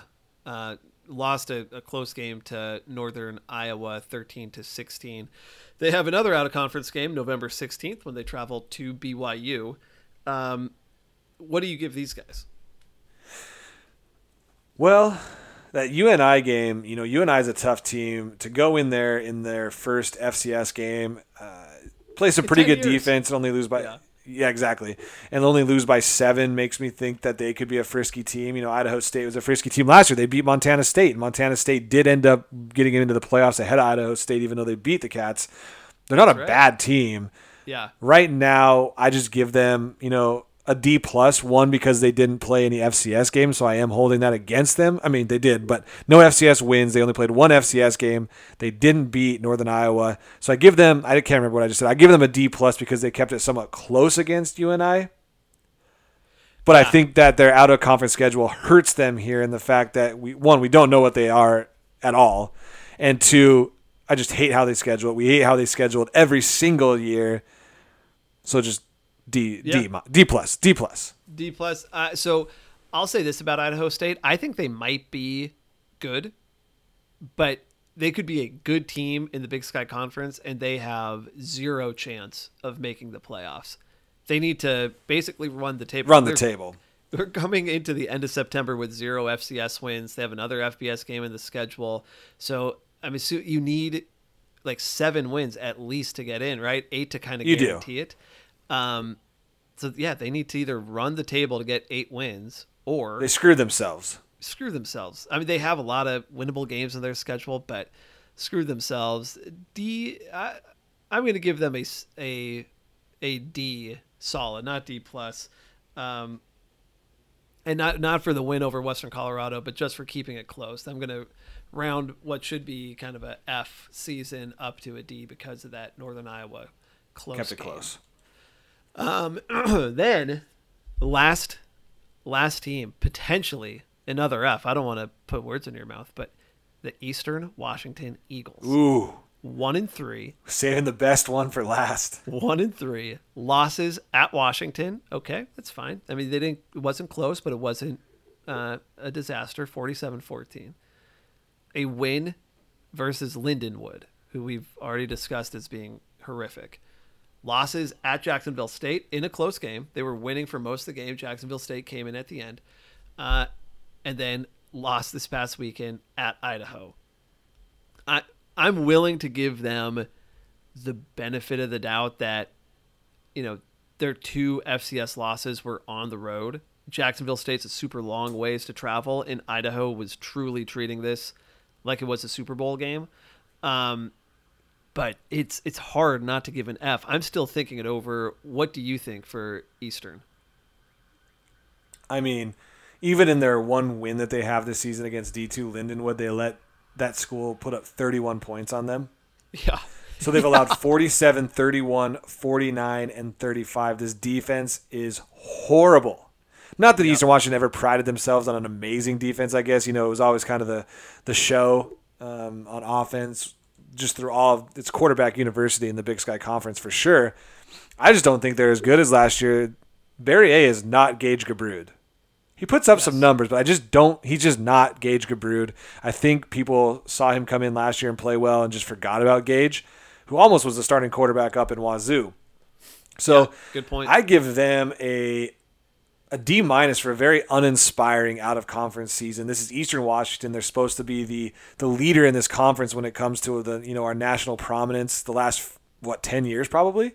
yeah, I don't know if that's giving them a little too much credit, but UC Davis wasn't the one that was going to carry the torch. They've just kind of come up in the last couple season. You know, Montana had its down years. Montana State has has had its down years. Eastern has been that torch carrier for the Big Sky Conference. They've embarrassed us to start out this season as being our you know a, top five team, and now they're out of the polls. So I give them a I give them a D minus. Just a horrible, horrible start to the season. Literally as bad as it could get. Yeah, and I I think I'm gonna have to give them an F. How I've been talking about these other teams, uh, you know, all of these losses are pretty bad. Um, you know, can I give Eastern a bump because they played Jacksonville State close? They should be they should be playing them close, and they should. That's what we expect out of them to win or play this game close. Like, I don't know. I think I gotta give them an F. This has been truly disappointing. Um, The defense is an F minus. defense is an F minus for sure, and it's bringing the whole the whole uh, team score down. I got to go. I got to go F. There's nothing. I've watched a lot right. of their games.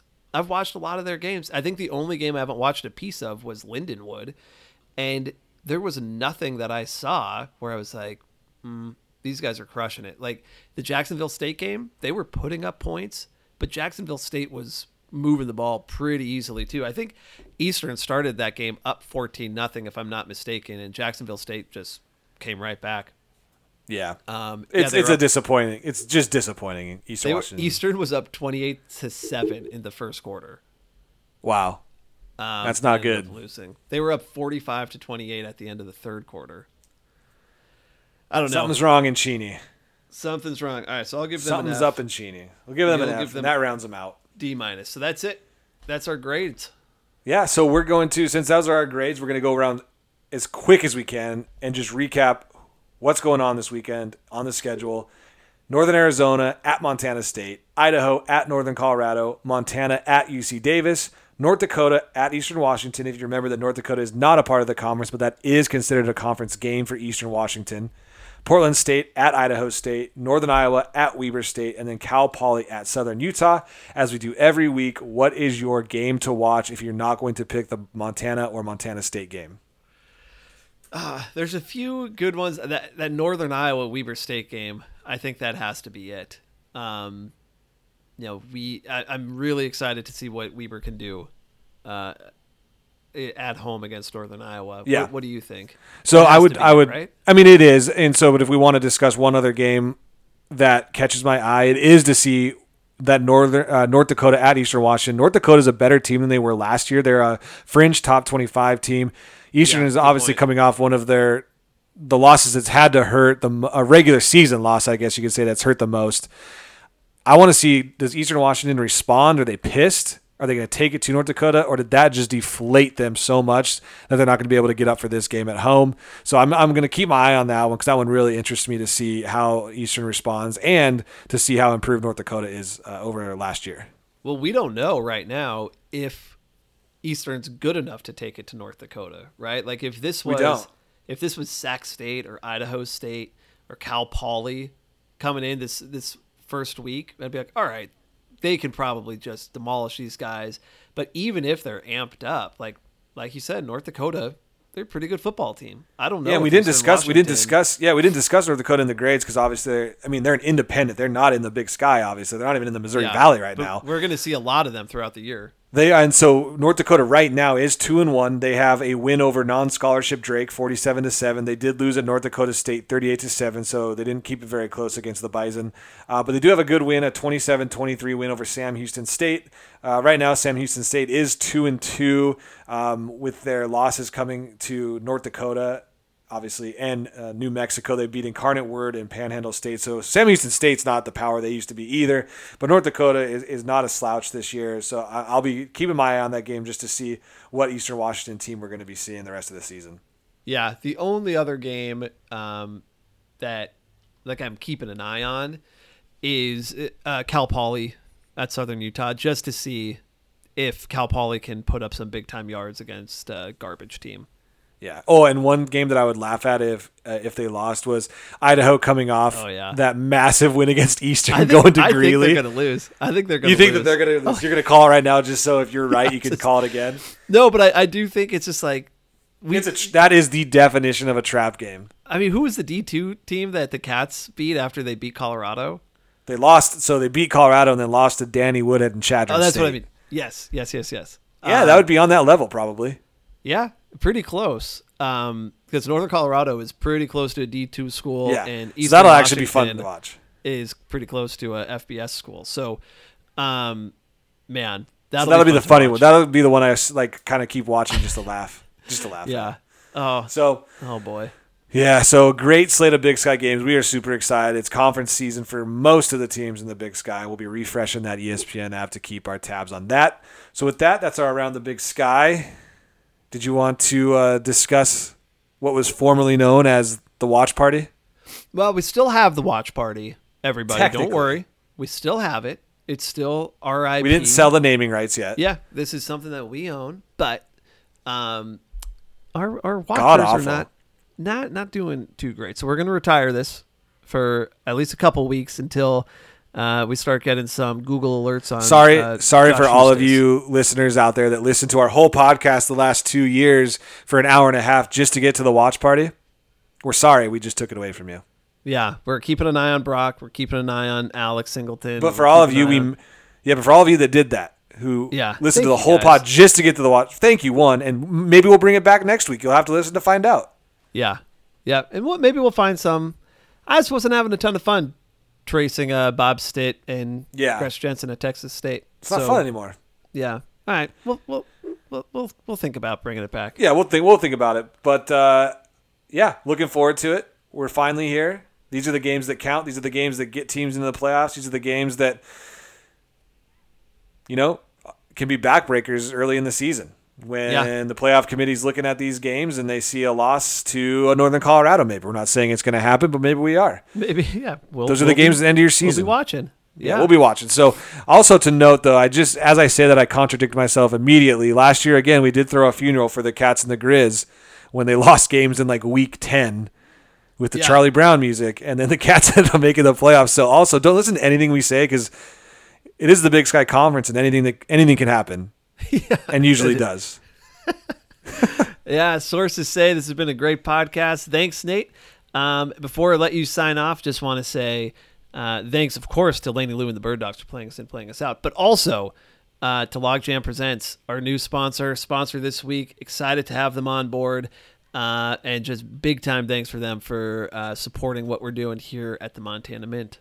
Definitely. And again, it's logjampresents.com. Logjam Presents, live music redefined.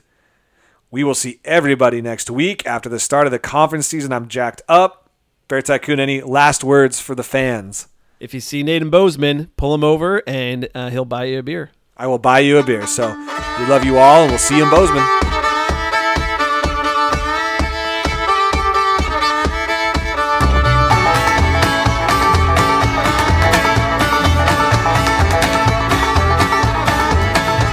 In